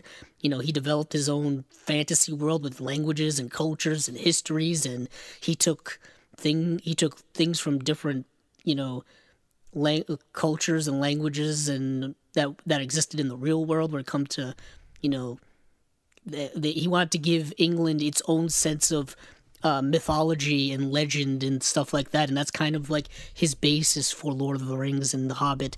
Yeah, he's my favorite author of all time. Lord of the Rings is just my favorite thing ever. I Favorite book, say, favorite it's- movie. it's your favorite I mean, and I just heard about this like couple of weeks ago. I mean, Oh, really? They kind of just dropped. They kind of just like yeah, I kind of just heard about it recently myself. Wow.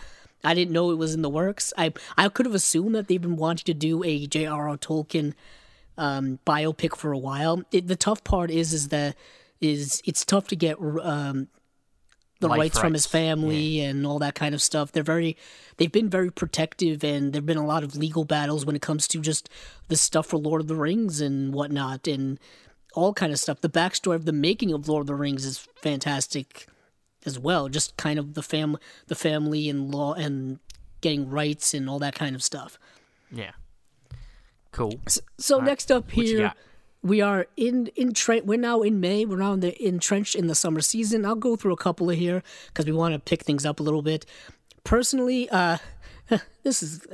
Uh, uh, I don't know if I even want to mention this, but uh, Pokemon Detective Okay, Pikachu right, is coming move- out. move. Uh, Ryan Reynolds is the voice of Pikachu. He's a detective. I'll say this. as a Pokemon fan growing up, I was This is the movie we probably waited like 20 years for and to have Pokemon so interacting. down. Yeah, Pokemon interacting with real life people in the real world, and it, and the CGI looks really, really good. Actually, like it's kind of what I, I, the I- world would look like. I'm- it's I'm more over of a, it. It's I'm more of a it, yeah. nostalgia piece uh, for my yeah. generation. I'm for over our it. generation. I'm over I it. mean, I, I, Deadpool as Pikachu, whatever. whatever, I guess. So whatever. Next up here is, of course, one of my most anticipated of the year.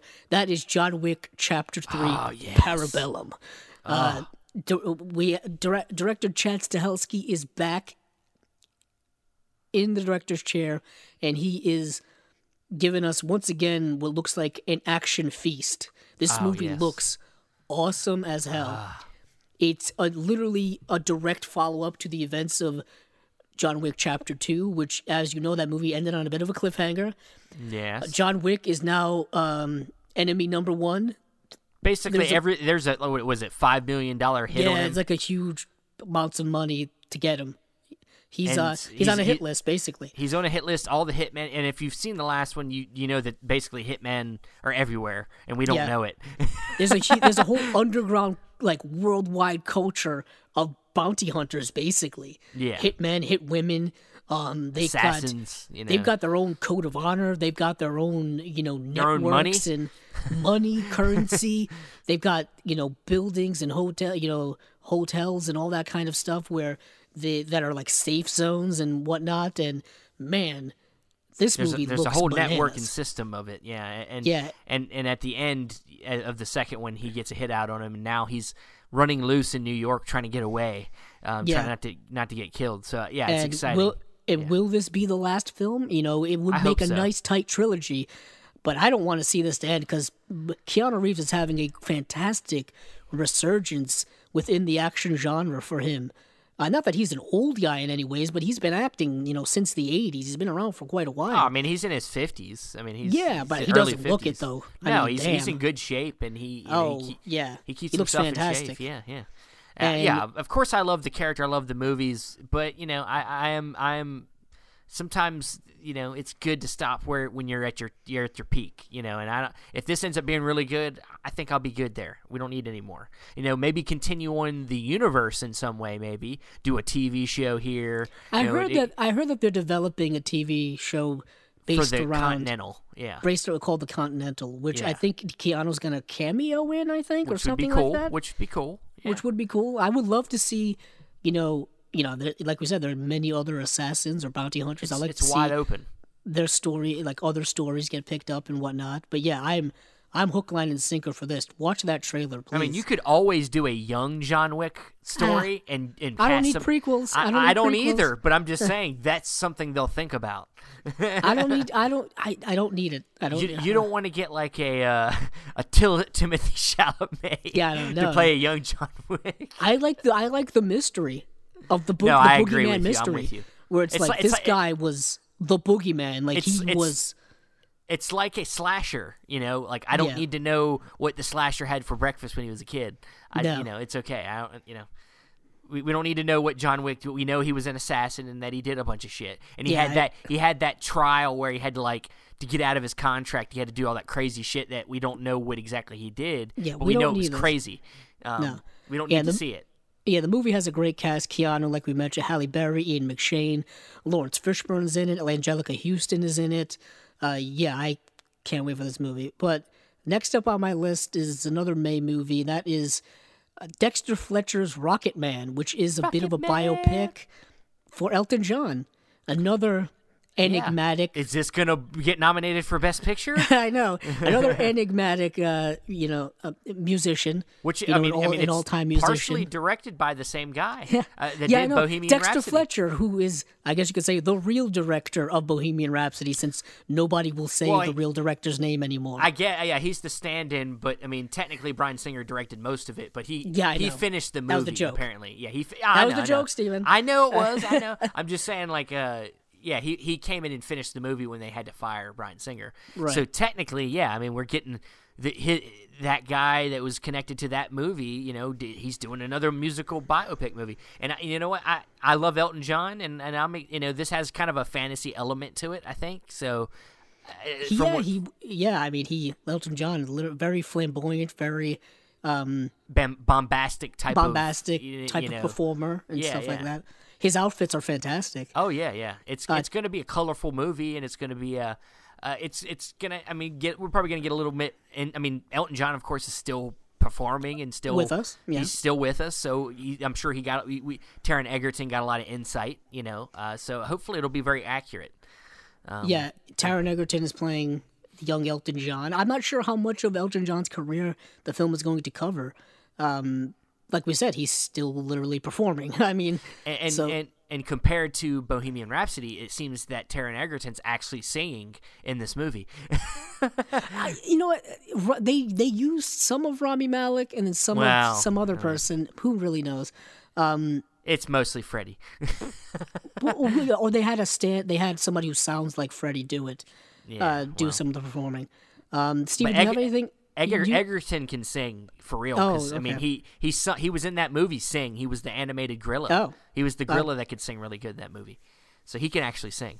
But um, Do you have any right. other thing for May? Because I've got you know May is packed when it comes to mainstream uh, stuff. I got one. I got one. May, got- I got one I've May got- title here. That's um Yeah. called. It's called um, it's from James Gray, the director James Gray. oh, It's I was called- actually just going to mention that. Okay, so well. Ad, Astra, um, Yes. which is dir- uh, directed by James Gray, and it stars Brad Pitt, Tommy Lee Jones, uh, Donald Sutherland. It comes out May 24th, and it's it looks like a hard sci-fi film where um, you got Brad Pitt's character, who is the son of Donald, Donald Sutherland's character, who gets lost out in deep space, and he has to go and find him. Brad Pitt has to go out and find him, basically. And apparently, there's a mystery and something that could, uh, you know, destroy the planet. Something that could could doom the planet, which is a storyline I feel like I've heard a thousand times. But Right. it's got Brad Pitt in. it, It's got you know, it's got good actors in it. I, I- have to, I have to see it, of course. Yeah, James Gray is a director who directed The Lost City of Z, which is a really good underrated it's, it's film. underrated, yeah. Um, he also did that movie uh, uh, that I, I told you uh, about. Uh, we own the night. Yes. Yeah, yes, he did. um, he, he, he's a, he's an underrated director. I, I don't think all his movies work, but I mean he's he's uh he's definitely not uh, not a bad director. I like his, Right. some of his stuff. Yeah. All right, back over to mainstream land because there's about one, two, there's two left in May that I that are big headliners. Uh, the first one here is something that's already getting a bit of a kick ki- kickback, you know, a bit of a little uh, resistance towards, and that is shocker here another Disney live adaptation, and that is Aladdin, directed by none other than Guy Ritchie. Never thought I I'd see this. Show you the world, shining shimmer. Okay, sorry. Uh, the rest of the show will be sung I will be By Steven. this. Yeah, I got you. Um, the movie stars Will Smith, Naomi Scott, Nasim Pedrad, Mena Massoud. Um, this is, like I said, it's Aladdin. We all know Aladdin, but it's Well, now live action. Yeah, it's Will almost Smith is the genie. it's almost mean- doomed before it starts because of you know the genie aspect. Um, Right. You're already going to get a lot of hate because it's not Robin Williams, Right. and unfortunately, Robin Williams is not with us anymore. I'm sure if he was still alive, he probably would have reprised his role. Um, but Or at, le- or at least have given like his A vocal performance, yeah. Or or like even saying, yeah, do whatever. I mean, uh, the uh, a lot of curiosities with this movie. Guy Ritchie is one of the more unique directors uh, with his style, and I'm one, and I'm like, how does Guy Ritchie's unique style and Disney's more formulaic style match up with one another? I guess we're about to see. yeah, I don't know. I, th- Um, I, I mean, he's dealt. He obviously Guy Ritchie's played in the mainstream. I mean, he's done Oh, Sherlock, course, yeah. Sherlock Holmes movies for Warner Brothers, and Yes. and and you know he.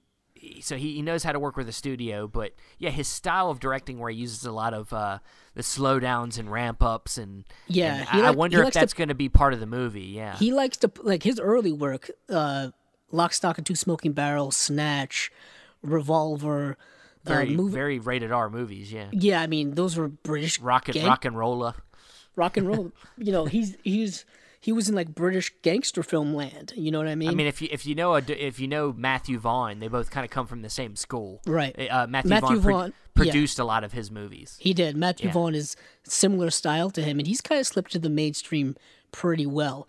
Yeah. But I'm I'm actually uh, I think Man from Uncle is fantastic. very underrated. It is underrated, yeah. Um, I actually this is me going way out of the box here. Whoa, what I are you doing? really liked his King Arthur film he did two years ago or I so. couldn't get through it, man. I loved it. I, couldn't- not I- loved. loved is a strong word. Yeah, that's pretty But I liked a lot of it. I loved how weird it was. That movie was banana I could weird. not like get through it. like dropping acid weird sometimes. and that movie starred uh, uh, Charlie Hunnam, right? Yeah. Who they're really trying to make him be an action star, and he's struggling, struggling. He's struggling. Yeah. uh, Pacific Rim and now that movie. He's got that. He's got the look. He's got the body for it. he's he's just got. not necessarily the best he's not. actor. He just doesn't have the roles yet that are really, you know, fitting him I, I would well. say Lost City of Z was his, his best yeah. role. Yeah. Lost City of Z actually coincidentally was his best role and probably probably his least seen film. Yeah. coincidentally. But moving on from Aladdin, um, we have one of my most anticipated movies of the year, and that is Godzilla King of the Monsters. Whoa, yes. This movie's coming out May 31st, which is at the very end of the month, and what a monstrous way to end the month. Oh, Pun Jesus. intended. Uh, this film is directed by Michael Dougherty, who had d- who has done Trick 'r Treat and Krampus, Love it. and this stars Vera Farmiga, Millie Bobby Brown, Kyle Chandler, Sally Hawkins, Ken Watanabe, and this is the sequel or follow up to Godzilla, directed next by movie in the yeah, the next movie in the I guess monster universe, whatever they're but, calling it, it. but it's more of a sequel to Gareth Edwards' Godzilla from Sure, a few years yeah. ago than it is, you know, Kong Skull Island. yeah, Or- yeah. yeah.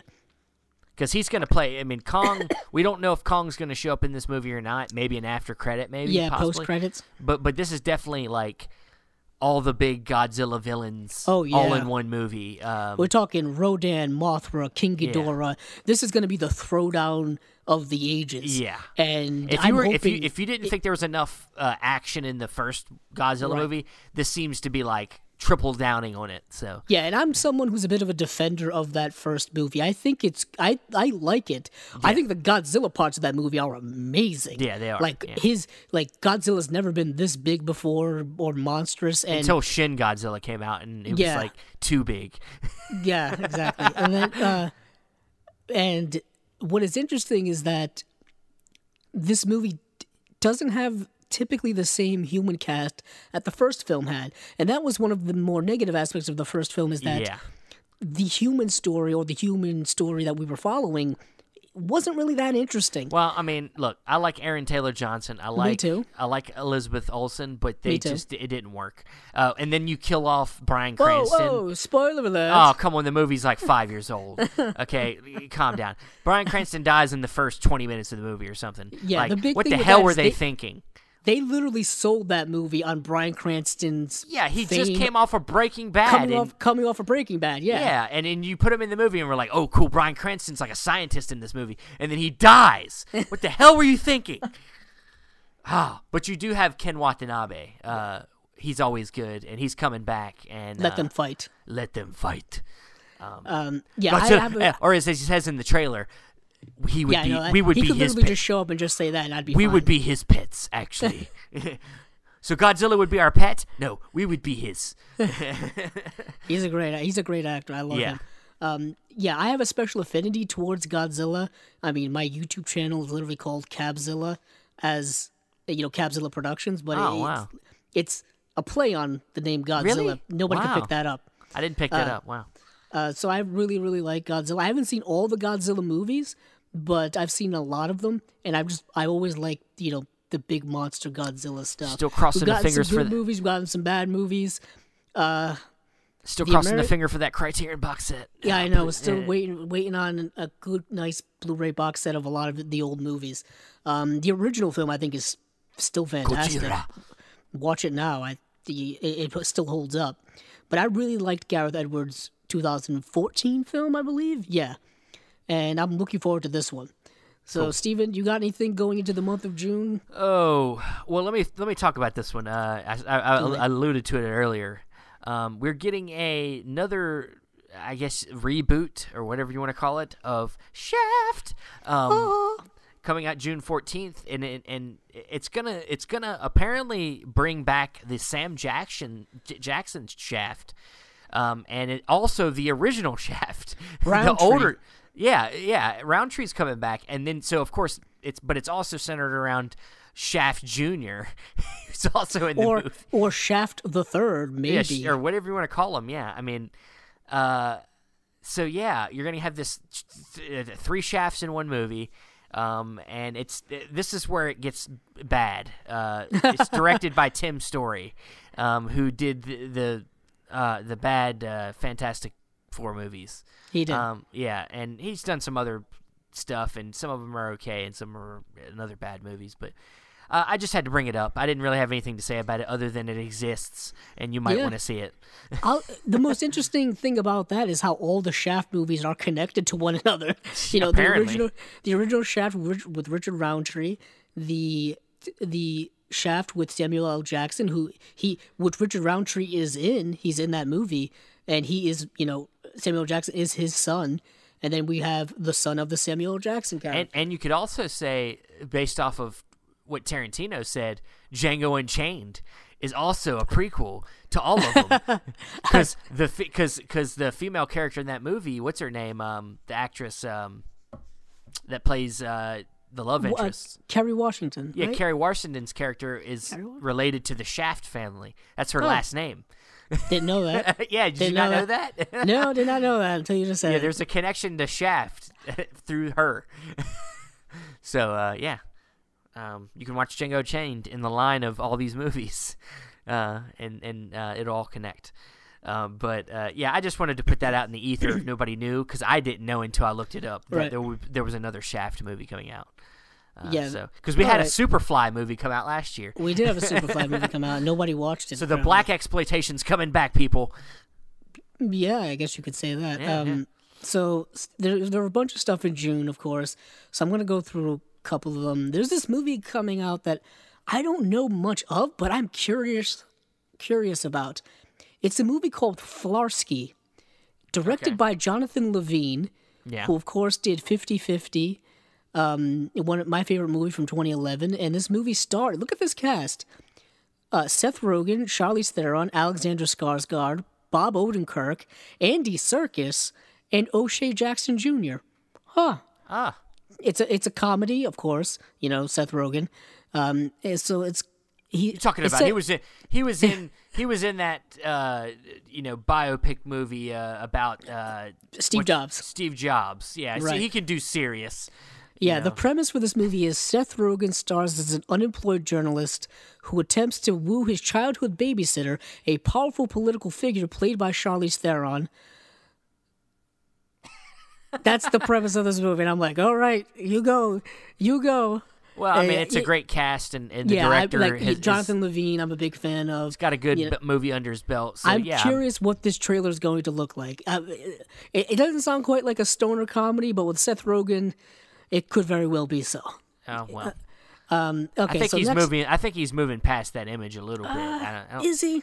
It's been it's been a while. I mean, I think in, in his personal life, sure, he's all about the weed, but in his movies, I don't think he's done a stoner movie in a while. I mean, I get now. I guess he did uh, the Christmas movie a couple night, years yeah, ago. yeah, night before. So that and that had that was a that was Yeah, he was he was tripping on everything in that movie. Yeah, you're right. Sorry. Uh, uh, so next up, uh, for those of you who care, The Secret Life of Pets 2 comes out June 7th. If you want to see more animated pets doing sure. doing adventurous Not really. things, great. Got a good got a good cast when it comes to uh, voice acting. Patton Oswalt, um, all that. Patton Oswalt. I'll watch Rat. I'll watch Lake Bell. Ratatouille if I want to listen to Patton Oswalt. Yeah, give me. for- Get, uh, where's my Ratatouille sequel? Damn Yeah, it! really. Come on now, Pixar or Disney. Um, next up here is a movie. Man, this thing's changed more dates than anything I've seen, and that is the I'm assuming final X Men film from Fox, oh man. and that is Dark Phoenix, directed by Simon Kinberg and starring people who've been in these movies now for several years. should I, should should we care? I mean, I I mean, I, does it? I I'm more caring because I'm curious how this movie's going to look because it's been pushed over and over again for various reasons scheduling reshoots the third act i heard wasn't wasn't good so they had to go reshoot the whole third act um all kind of stuff all kind of stuff i've heard about this movie and I'm just curious what's gonna happen with it because it is got to be the final movie in the. Well, I mean, I, you still have New Mutants Well- out there. I don't know. oh, we'll get to that thing in a few Oh, minutes. yeah, yeah. Uh, Um, but but yeah, I mean the thing is, is it's hard to care about this thing when you know it's about to be done because yeah, and you it- with and and you watch the trailer and you're like, oh, so we're just remaking X Men Three: Last Stand. Got it. you know what I Ah, mean? Yes. That's what it looked like to me. Yeah. And I'm like, except, Simon except for except who- for Wolverine pining after James Jean uh, Grey, but I Jean mean, Grey, yeah. Famke Janssen. That's Jean Grey. It's good casting. Good casting. Yeah, yeah, yeah. I mean, and the Wolverine Wolverine was always pining after Jean Grey in the comics. At least that was comic accurate. The problem is, is you're adapting one of the most famous X Men and stories in comic book history, and you're you're doing it badly. You know what I mean? That's that's another problem. So this time is like they're redo, like they're redoing it. But yet again, movie has its so many problems, and you're just curious what what it's going to um, end up being because X Men Apocalypse wasn't was disappointing Yeah. to say the least. And what is killing me is you got a great cast: McAvoy, James McAvoy, Michael Fassbender as Charles Xavier and Magneto have been the linchpin of the X Men franchise for the last couple of years because they're fantastic in those roles. The problem is, is I don't think they're doing anything particularly Not- interesting they're- with those yeah, roles. they're not getting a lot of good material as they. Not not so much. They started off fantastic, but now Yeah. they're just playing that same trope over and over again. Where like they're frenemies. You know what I mean? Like the in the friend they have different philosophical feelings. They're they're against one another and all that kind of stuff. And then Jennifer Lawrence, she's just doing it now for. To, to hang out with her friends, I guess. I, I, don't know. But anyhow, moving past X Men, um, we get into another. Oh, man, what's up with these reboots and remakes and Oh, all that man. kind of stuff? We have Men in Black International by F. Gary Gray, starring Tessa Thompson and Chris Hemsworth, and Liam Neeson pops up in the trailer. But I have a feeling he's not going to be in that movie very long. Um, but this movie looks like a lots of fun. It looks like it, it's not necessarily a reboot or restart of the franchise. It looks like a a sequel where it's just it's other agents in the Men in Black Well, that look, happen to be Tessa Thompson and Chris Hemsworth. yeah. I mean, I, I'm not. I mean, look, the first I- Men in yeah. Black movie to me is kind of a classic. I I, I Yeah, love that movie. it is. Um, and uh, you know, it's been a while since the third one. Uh, and uh, you know, this is a fresh, hopefully a fresh start. And you know, crossing my fingers personally that there's going to be a secret tie-in with Ghostbusters, which is also getting its Nice. reboot again. Because I think year, I yeah. think that they can play in the same universe very well. Um, aliens and ghosts and stuff would be cool and in the same same universe. So let's let's do it. Let's do the crossover between the Ghostbusters and Men in Black. Let's do it. Do it now. Um, next up, and I mean, I don't even. I'm just gonna throw this out there. Child's Play is getting a new movie. Whatever. Whatever. Um, who knows what they're doing? It's. I, I don't care. Um, I'm, just, mentioning it because there's Ah, gonna be people cares? out there. There's gonna be people out there who care, and I really don't care for it.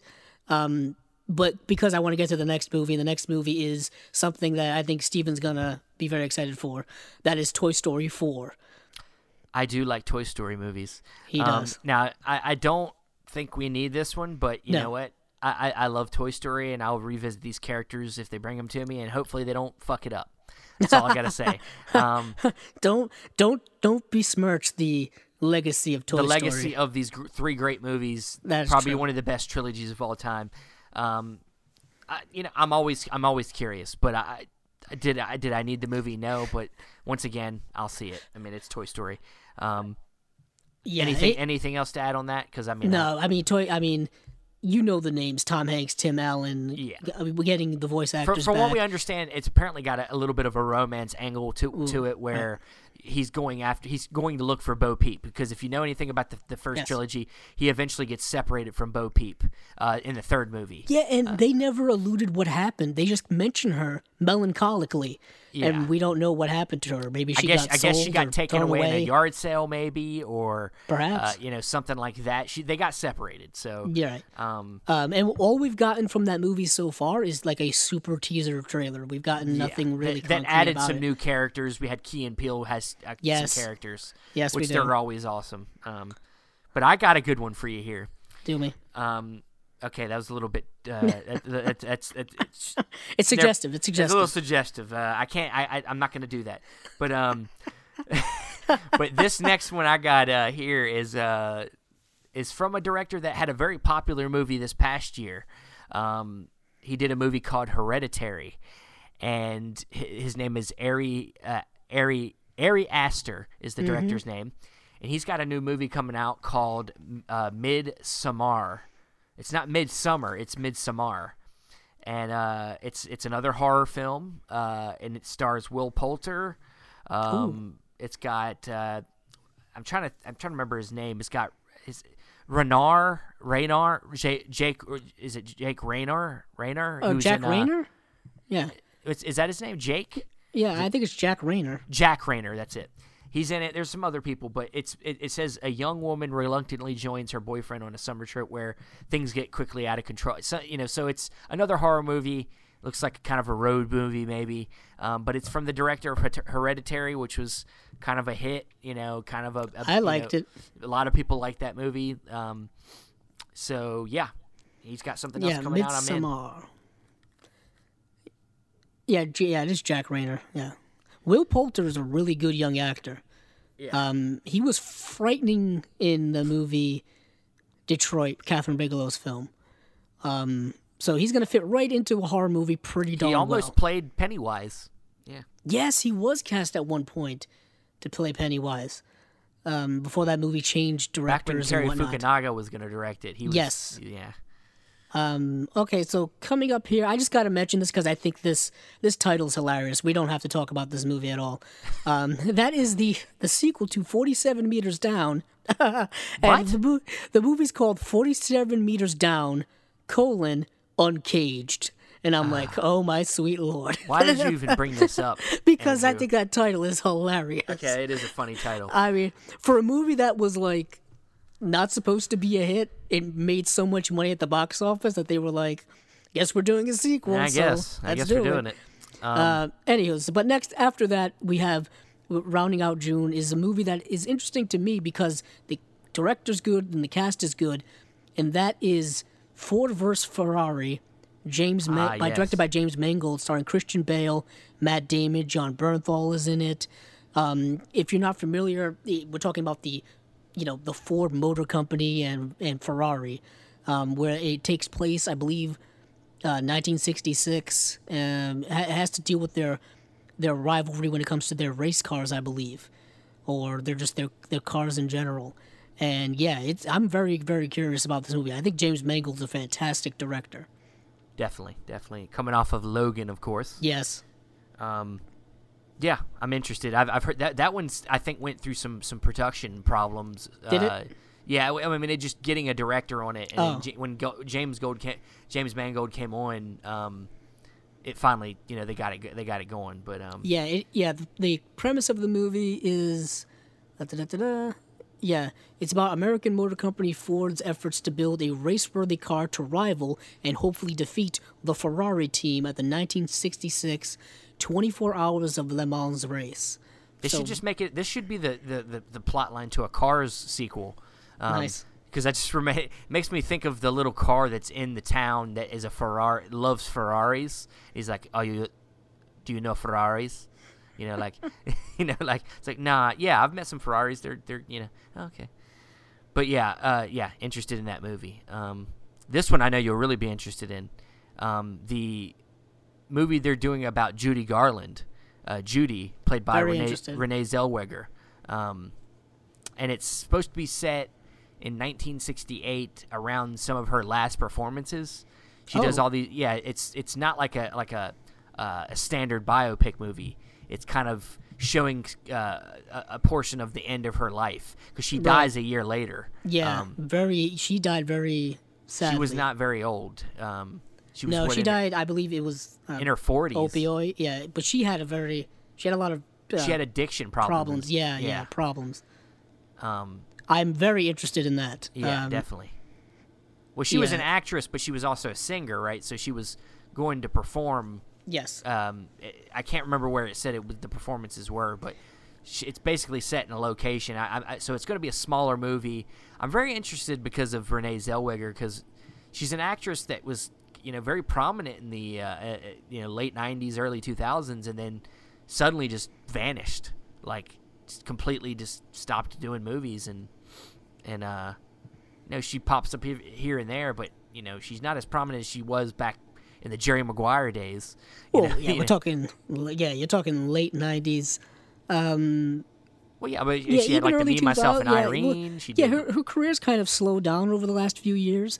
She did go back to you know do another Bridget Jones film, Bridget Jones, which yeah. which was something that w- made her very popular. She did Bridget Jones's Baby back in 2016. Uh, I think she's an underrated actress. She, She's she's de- won yeah. an Oscar. She's an Oscar winner. No, yeah, she for did Cold, Cold Mountain. Mountain. Yeah. She was in Chicago. Bridget Jones's Diary. I, I really love that movie. Actually, um, I think she's really really fantastic in that movie. I like that movie so much to the point where I haven't watched the sequels yet because I I'm afraid they may ruin my experience of the first film. They probably will. That's the, they they could. Who knows how where the character goes. Um, but yeah, I'm definitely interested in that. It does feel like a smaller film. You know, it does feel like a more focused film on just that particular moment in Judy Garland's life. Um, I'm very curious to see it. But next up on my list, we're into July now, so we're still in the mainstream summer season. These next two films are probably about as mainstream as you can get. Um, uh, first up here is the MCU back again. Spider-Man: Far Ah, From Home. I wonder what's going to happen to that Spider-Man character in Endgame. I wonder Well, if he's you know, coming the back. trailer was very interesting. You, you know, Yeah. it seems like. I mean, first of all, we're going to a different location. We're going to what Yes. Paris. Or- they're or on some, some type of school trip in yeah, it's Europe. like a school trip, and and I just there's. I mean, obviously, this is a movie that takes place after Endgame, so It we has don't to. we don't really know has the context yet, but right. you know, in the in the trailer, Fury hires Spider Man onto a mission, basically. Yeah. So it's it's. You know, I'll be honest with you. Based on yeah. the trailer, it seems like there's a different tonality to to Fury. S- Like he seems a little different, and I wonder if that has to do Hmm. With what happens. Like, is this an alternate universe? Is this, you know, a, a, a, a world where certain characters didn't exist and now they do, or, or whatever? Like, it might change some of the elements of the characters. Who knows? But Or is something sinister going on behind the yeah, scenes? Because sinister. we have not Mr. Sinister from the X Men world. We have Mysterio, portrayed by none Ah. other than Jake Gyllenhaal, making his foray back into mainstream, big budgeted world. Where I believe the last film he did on this level was uh, Prince, Prince of of Persia. Persia. Was it Sands of Time? I think was Do we called. call what? What's that? It's a Prince of Persia whitewashing. Uh, guess is so. The, is the secondary title, but uh, um, Prince of Persia, Jake Gyllenhaal with abs and a lovely tan and yeah, yeah, yeah. I mean, look. uh, remember back when he almost was in Suicide Squad? I do. that? He almost played the Joel Kinnaman character. Um, I do. what he dodged a bullet there, buddy. Um, Um, I, he's been very hesitant to get back into Yeah. any big budget. I mean, I'm pretty sure he has had opportunities to get back into big budgeted mainstream stuff, but he's been very comfortable in the indie realm over the, thi- last several the years. The thing with Suicide Squad is, I think, obviously because he has a connection with David Ayer, um, Yes. with doing End of Watch and, and stuff like. He almost did that movie, but um, I, I- you know, I'm I love Jake Gyllenhaal. He's probably my favorite modern actor, other than maybe like a, a Michael Fassbender or you know. I think he's a very dynamic actor. I love his He is. movies, but.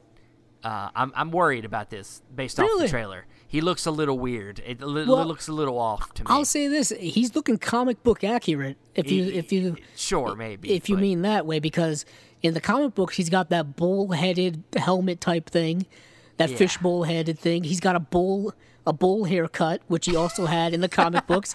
Bowl haircuts, I don't think are the thing these days anymore. Not anymore, He's got no, them. not so He's got much. it. Uh, and the film looks like it looks like lots of fun as well. I mean, we ha- you have the same director back in Jon Watts from Spider-Man: Homecoming. You Tom Holland is back. Zendaya is back. The actor who plays his, you know, wisecracking friend is back. His little sidekick there, um, and we'll see where this takes Spider-Man. And I have to say that I think this It- is we know where it's going to take him. It's going to take yeah, him far from him home. Europe. Yeah, far from home. Yeah, of course. I mean, he's going. He's going to Europe. I mean, come on now. Um, he wants to hang out with his friends in Europe. What teenager doesn't want to do that, you know? But he's got a he's got he's got responsibilities now as Spider-Man. yeah, and the continuation of the Mary Jane, because you know you get a you get a, a hint of the of uh, you know Mary Jane kind of being interested in in uh, Peter, but Right. it doesn't go anywhere. And then you know in this one, we'll probably, looks like we're gonna get a little bit more into that. So we are perhaps going to as well. Um, but next up in mainstream land is oh, Steven, you ready for this? I don't know if you're ready for this. I'm not ready for this. Uh, another live action Disney adaptation. oh wow! Damn. How They many movies up- does Disney they sneak do up in a on year? you. They sneak up on you. And this one is probably the biggest, most widely known name of all of them. The Lion King, directed by Ah, Jon Favreau. Yeah, Yeah, yeah. Speaking of Elton John, damn, Elton John's having a bo- yeah, moves us all. Moves us Yeah, all. it Uh, does. anywho, but this film, like I said, directed by Jon Favreau, who did The Jungle Book from a few years ago. This movie stars uh, Donald Glover, Beyonce, Seth Rogen, Chiwetel Ejiofor. James Earl Jones is reprising his whoa! role as Mufasa. Um, and th- have you, Everything the light tra- touches, my son. Yeah, I know. If you've seen the trailer for this, you know what to expect. It looks like a shot-for-shot remake of the first It film. I don't like know. they're just copying their movie. I mean, you can't see me here, but I'm shrugging my shoulders and like, okay, I guess we're doing that. I'll say this though, the CGI looks stunningly looks pretty, realistic. pretty damn good. Um, looks pretty amazing. If you've seen the Jungle Book from a few years ago, I'm pr- I'm pretty sure those animals were really talking. Like those are real yeah. animals. and They were Uh, talking. You know, I mean, look, I'll see the damn movie. Oh, I mean. I, I mean, look, now. is it even if it's good? Is it better than the animated? Probably not. It's not gonna. Nothing's gonna be. I'm sorry. Nothing's gonna beat the feeling I had as a kid. That where I watched that movie, and it's still with me. It's the same thing with Aladdin. You're not gonna replace them movies for me. So uh, you know, don't try. Yeah, I Um, know, exactly. You know, you're just gonna you're gonna make your billions of dollars with these movies, and there you go. It's fine. Whatever. Do it. Get it over with. Yeah. but moving on, pa- it. yeah, moving on. Let's literally get past it. The next film that I know Steven May may or may not mention, so I'm going to beat him to the punch, is of course Once Upon a Time in Hollywood, Quentin Tarantino's new film, which has been buzzing even before it was made. Yeah. Uh, if you remember, Quentin Tarantino basically went around to every studio and was like, "Hey, I'm making this movie. It's set in the late '60s. You know, basically sell me on how." You can make this movie. Why I Well, should yeah, make this with- movie at your studio. Yeah, That with the Harvey people buzzing. Weinstein debacle, um, he, he's he he left, of course, left working with with uh, Miramax and and uh, went Oh, off yeah, to go The Weinstein or- or company. the Weinstein, yeah, the Weinstein company. Weinstein company And so he, under. he he had to go work with another studio, and I think Yes. what, who did he end up partnering with? Was it Sony? Oh boy, I'm gonna look was- that up. I think it was. I think Sony did end up winning the uh, the it was either. Sony or Paramount, I think. Um, I, I, I'll look it. I'll look off. it up while you tell But, people but about yeah, this is the set, amazing set cast. in the 1960s Hollywood, and apparently right around the time of the Manson murders. So you're gonna and you're gonna have uh, Margot Robbie playing um, the uh, Sharon Tate. Sharon Tate character. Um, We don't- we they, they literally- casted Manson, and I'm not remembering the guy's the actor's name, but he he's good. Um, Who are we talking about? We're talking about Leonardo DiCaprio. no, who's playing Manson? Oh yeah, I'm not sure about. Didn't he who's play playing Manson in something else? Yes. Yes. Yeah. He did. Um, so he's got he's got the he obviously has worked on it for a while. Um, but yeah, it, uh, Brad Pitt's playing the stuntman of the DiCaprio character, and and there's Al Pacino in there playing somebody, and it's it, it's you know Tarantino movies have their, their, their he's like Nolan, where he's a director that sells the movie Right. on his own on just being him. Yeah. and uh, I, I'm always down for the next Tarantino movie. He's always hopefully there's going to be like a. Uh, uh, probably like a 70 millimeter uh, showing of the movie where they Yeah, do a a road road show show. version. Yeah, I hope they do all that shit again. I Yeah, get a the- program. I can. Yeah, let's do it. The act the actor playing Charles Manson is Damon Herriman. And he has all he is also he all he is also going to play him in the second season of Mindhunter, which is on which is the Netflix series. Yes. So that's why he's he's reprising his role. The problem, um, not the problem, but like why it's difficult to nail uh, to figure out who's in this movie is because we kind of not quite sure what this movie is going to be about. We know when it's set, we know the actors, and we have a general sense of the plot. It's going to follow uh, the life or kind of the the doings of a stuntman who I think is portrayed by uh, Leonardo DiCaprio. And I, I think it's Brad Pitt's. That's is it Brad Pitt? See, I don't even. It's, it's, it's Yeah, so Brad much. Pitt's the stuntman. Here we and, go. and DiCaprio's the star. Yeah, here- here's the synopsis. A faded TV actor and his stunt double em- embark on an odyssey to make a name for themselves during the helter skelter reign of terror in 1969 Los Angeles. And what you what that what that helter skelter reign of terror is Charles Manson and his cult, Yeah. you know, reign literally committing murder. Um, and like we said, Margot Robbie's playing Sharon Tate. We're not sure how long she's going to be in the film, what what type of things she's going to be doing in the movie. Are they going to have the Charles Manson murders? Are they not going to have it? Is is Tarantino going to switch things up like he likes to do in history and do whatever he wants? There's also the there's also the Roman Polanski aspect. Well, yeah, Sharon Tate, if you don't not familiar, was married to Roman Polanski. You know when she was viciously murdered. Um, you know, is he going to be in the movie? Well, yeah, the Uh, character's is- he's in the movie. some- yeah, Is he? Yeah. Yeah. someone's going to play him as a character. yeah, Um, somebody's playing him. Yes. Yeah. and uh, Al Pacino's in the movie. Dakota Fanning is in the movie. Um, Scoot McNairy is in the movie. Kurt Russell's in the movie. Huge Emile cast. Hirsch, Tim Roth. I mean, James Marsden, Damian Lewis. I mean, Sam this Jackson's movie's gonna have a somewhere. cast. Sam You know I Jackson's mean? in there somewhere. Sam, know you know, Sam Jackson's going to show up, I guess. he's either I mean- he's either in the movie or he's going to narrate something. oh yeah, yeah. I didn't even think of that. Because he, yeah, he did he everybody's did it looking. in uh, he did it in Inglourious Basterds, didn't he?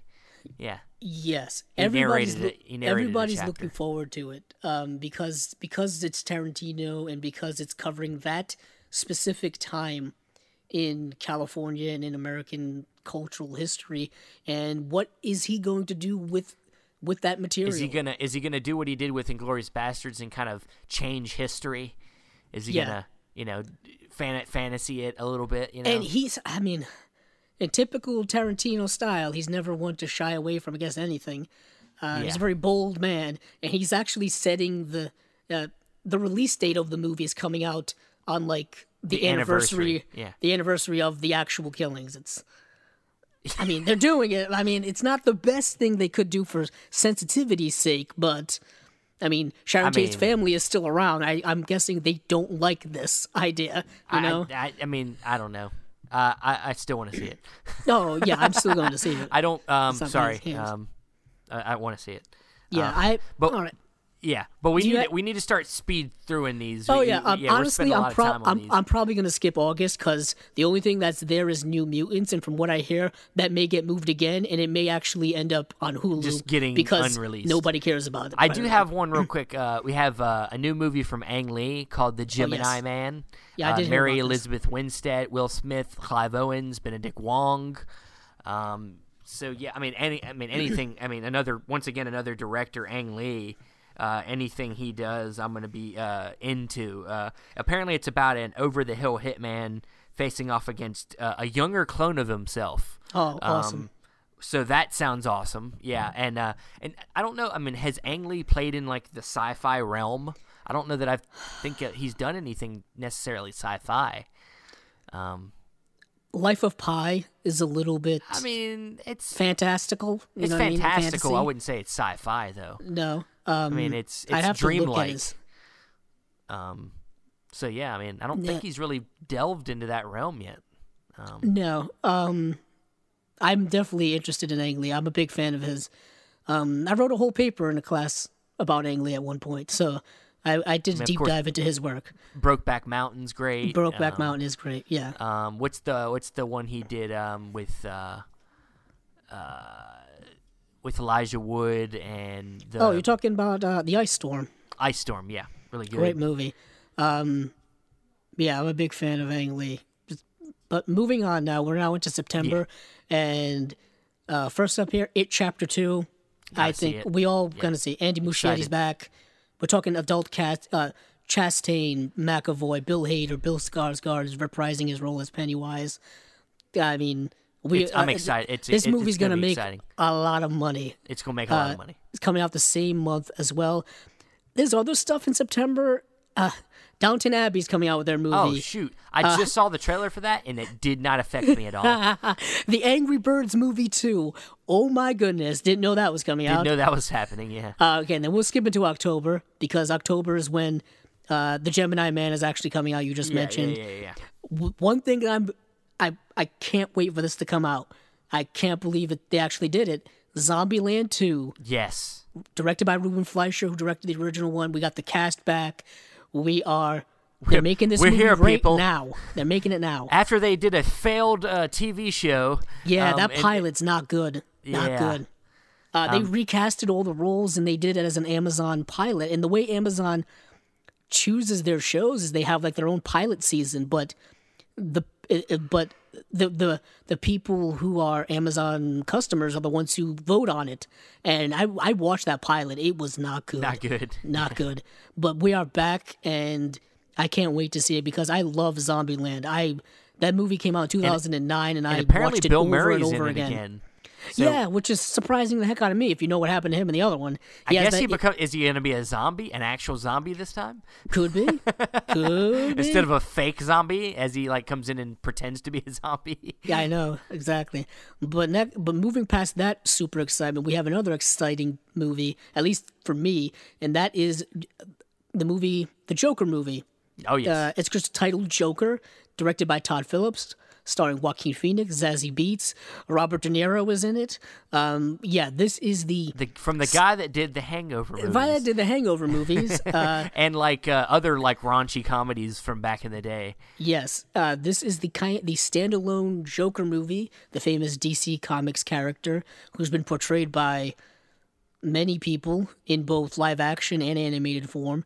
And this movie is set in the 1980s. It's supposed to be kind of like a gangster, almost uh, Martin Scorsese type Scorsese-esque, gangster yeah. movie from the 80s. We've seen a lot of stuff from this movie so far, actually, because they just wrapped up principal photography and they shot in New York City. And apparently, their their um the security on their set apparently was terrible because we just kept seeing set footage all the time. Yeah. literally all the time. Well, I mean, you know, it, it was just a lot of st- action stuff. with Uh, yeah, the like action Joker and- stuff and and uh, Joaquin Phoenix walking down the street with the full makeup on and all that kind of stuff. I'll say this: I'm a big fan of Joaquin Phoenix, and if he wants to do crazy, this guy can do crazy. Oh, yeah, I mean, he kind of went a little nuts in real life, so you know that that that happens. Um, let's see. All right, there's a couple other here, uh, but, I'm going to skip them and go to another film. Um, uh, this is the Tom Hanks starring uh, Mr. Rogers film. It's called "You Are My Friend," I believe is the title. Or I think it's called um, it's a lo- it's a change it? wonderful day in the neighborhood. Is the name of the movie now? It's a wonderful day in the neighborhood. I think Yeah, is and what it's it's called. di- it's directed by Marielle Heller, who is a really fantastic uh, director. She directed The Diary of a Teenage Girl. She also directed uh, last year's film that I actually just watched called "Can You Ever Forgive Me?" The film that uh, is starring Melissa McCarthy and Richard E. Grant, and they're both nominated for Oscars this year.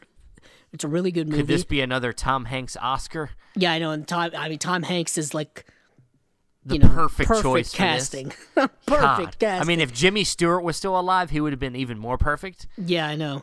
Yeah, But I always in- I keep of course, in his heyday, he Yeah. would have been perfect.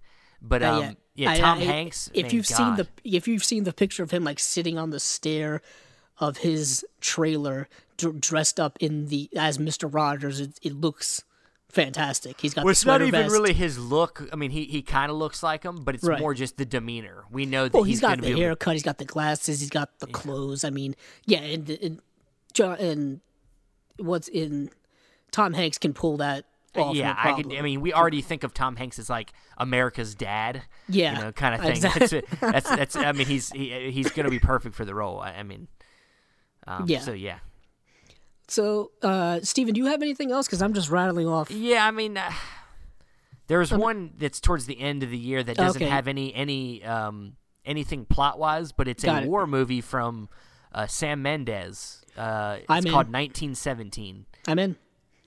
Yeah. So I mean, that's enough for me. I mean, Yeah, it's enough for me. Sam Mendes, I'm in. uh, yeah, I don't. It doesn't have any plot anything plot wise, so we don't know anything. But it's a, a World War One film, I would assume, um, from Sam Mendes. So Yeah. look forward to that. All right. So November we've got um for anyone interested, Charlie's Angels, directed by Elizabeth Banks. hey, hey, hey! Uh, Wait, wait, you, I know that there's some great people in the movie, Uh, Lupe, uh, yeah, listen to the yeah, listen to the I cast know, first. I Come on now, come on now. but it's directed by Elizabeth Banks. Ah, so that's that the one thing me, that um that, that kind of faith. bothers me. Yeah. I mean, she she's uh, You know, anything's really better. Anything's better than McG. Okay. I yeah, I guess so. But what is interesting about that movie is I don't think it's really locked in when it comes to casting yet. Um, I know Kristen Stewart is supposed to be in it. Naomi Scott, I think, is in it. And then Elizabeth Banks is in it. She's Elizabeth Banks is all. She's playing Bosley. Yeah. She- but there's apparently going to be two Bosleys. I've yeah, uh, you got to look at this IMDb page because this thing is an absolute mess. Oh my goodness, they've got all these actors' names. None of them have character names, and there Yeah. is one, two, three people credited as Bosley. And sometimes IMDb is a little Looney Tunes. well, no, but I, actually heard that there was going to be multiple Bosleys. yeah, I've yeah, heard that. they have so. Patrick Stewart credited as Bosley. They have Djimon Hounsou also credited as Bosley, and of course Elizabeth Banks. Yeah. Um, I also heard Lupita Nyong'o maybe in the movie, um, but I'm not sure about that. Peter Skarsgård maybe. Yeah, this this IMDb page is a waste of time. Yeah. this IMDb page is a real waste But it's time. Charlie's Angels. But it's Charlie's Angels. I'm whatever. interested in it. If you remember those uh, those movies from the early 2000s, like directed by McG, uh, starring uh, it was Lucy Liu, um, Cameron Diaz, and Drew Barrymore, right? Yes, yes. Yes. Um, but anywho, moving past that, we've got. Oh, you know, Steven, I'm a glutton Oh, for punishment. I know what you're about to talk about. I know what you're I'm a glutton for punishment, Steven. I keep going back to to some some. I, I- know what you're gonna say. Uh, it's the Terminator. Yeah. Uh, I don't even. I don't think this movie has a title yet. It's it's just called Untitled Terminator movie. Yeah, and it's directed by Tim Miller. It's who who It- did the pro- Deadpool? Did the first Deadpool? yeah, he did the first Deadpool. It's produced, I believe, by James Cameron, but who really knows what that's worth these days? Yeah. Um, I mean, he supported the last Terminator movie. Yeah, I know. He came out like a, what was it, like a week before. It's like, yeah, this movie's great, and then everybody went and It's saw it. really like, the, no, it's the- not, you know, it's really no, the it's first not. legit sequel after the second movie that I could really say works good. And I'm like, okay, all right, all right, James. All right, but you really movie, support Genisys? Yeah, I know. Whatever it's Jenny- called. Genisys. But this movie is starring uh, Arnold Schwarzenegger, I believe, is coming back. Linda Linda Hamilton's, Hamilton's coming back. coming back. Gabriel Luna's in the film. Mackenzie Davis. And it's Uh, supposed this- it's it's doing what a lot of these movies Yeah. are doing, where they're negating the sequels that they don't like, which Pretty is much. everything after the second one. Yeah, it would be uh, three Rise of the Machines, Terminator 3 Rise of the Machines, Terminator Salvation, and then Terminator Genisys, and obviously also Terminator the Sarah Connor Chronicles Yeah. as well, I assume.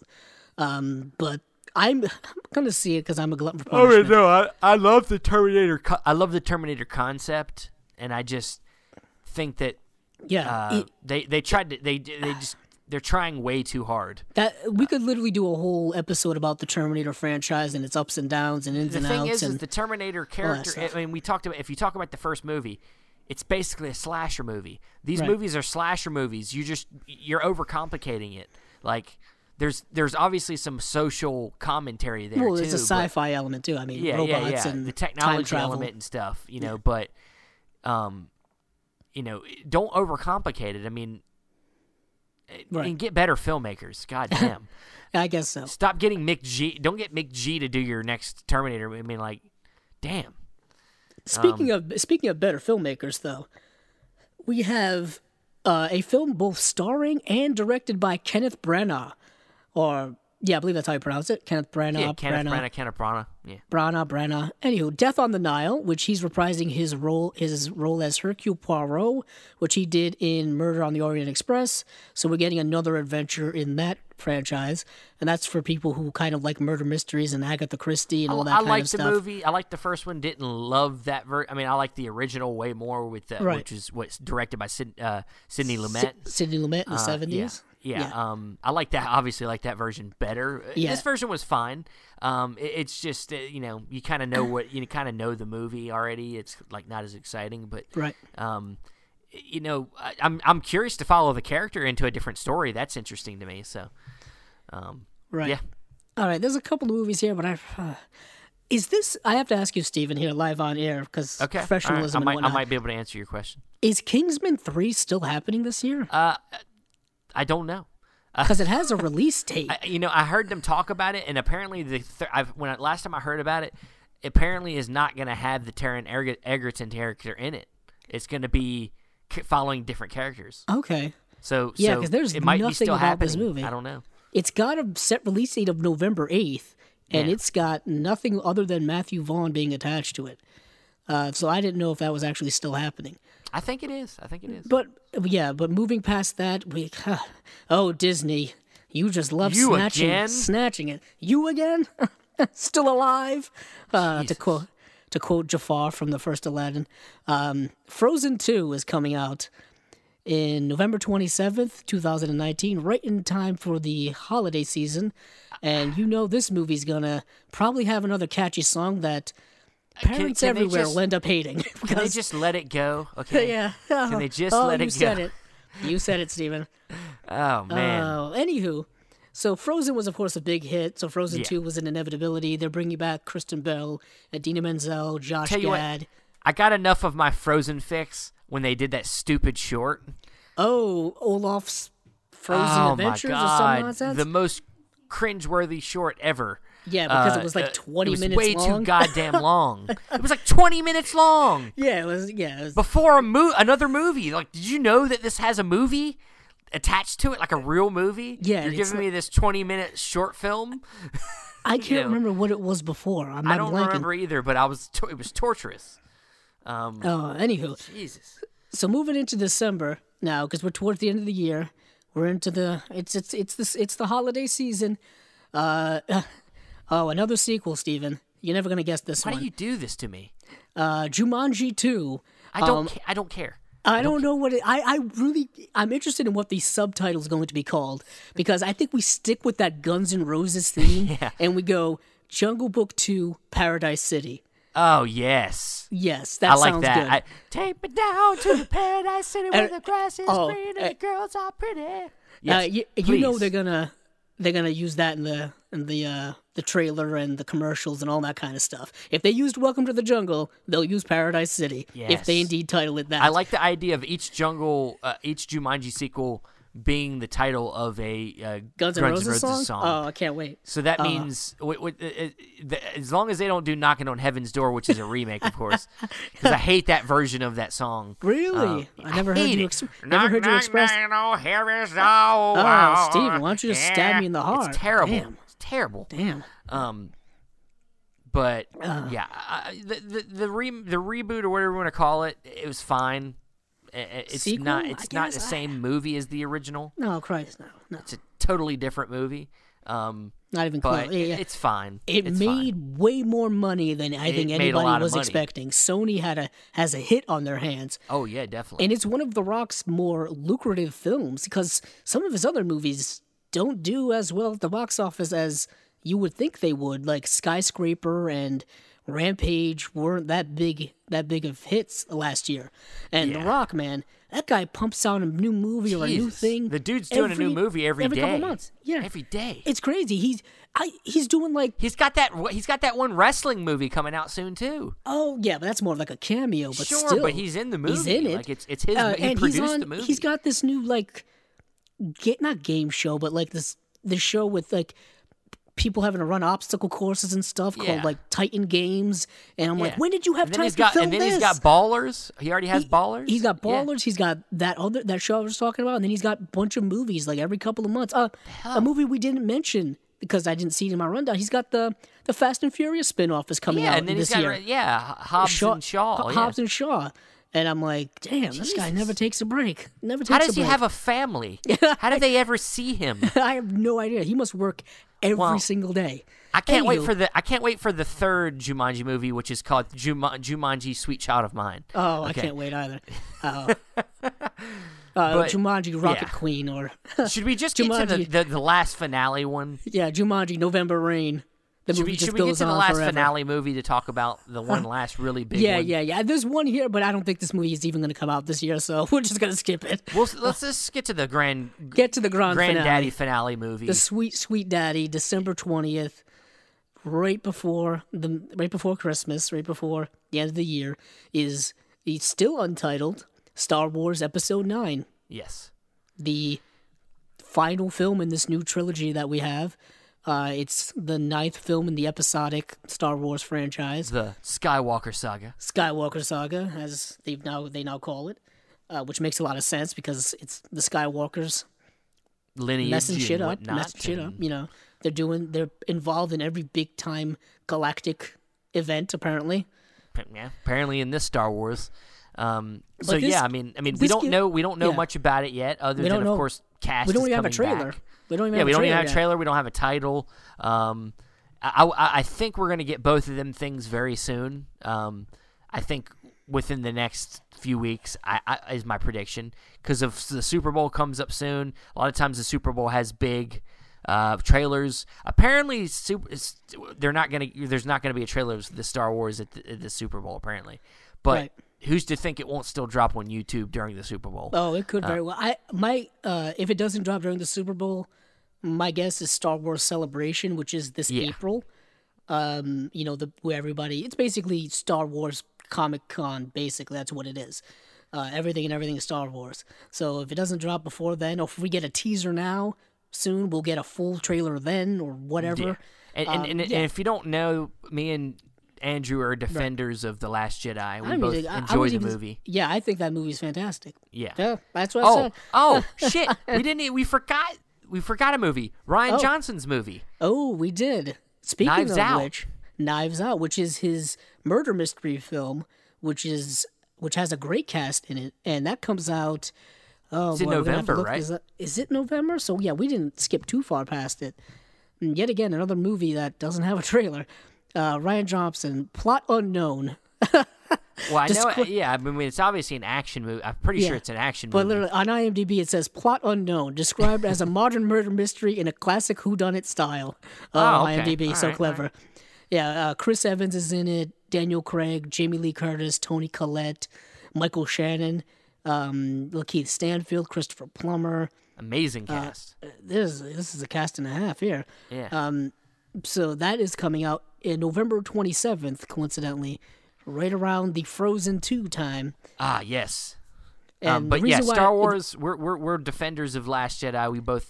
I mean, of course, there's some issues I with the mean, th- movie. Yeah, there's a much longer conversation to have here that would Yeah, but but, we'll have but we both date. enjoyed the movie a lot, and uh, Yeah, don't hate um, it like most people. So No, I think the film is is very interesting. It's bold in certain aspects. It's very ambitious, and it's it's expansive in many of its aspects as well.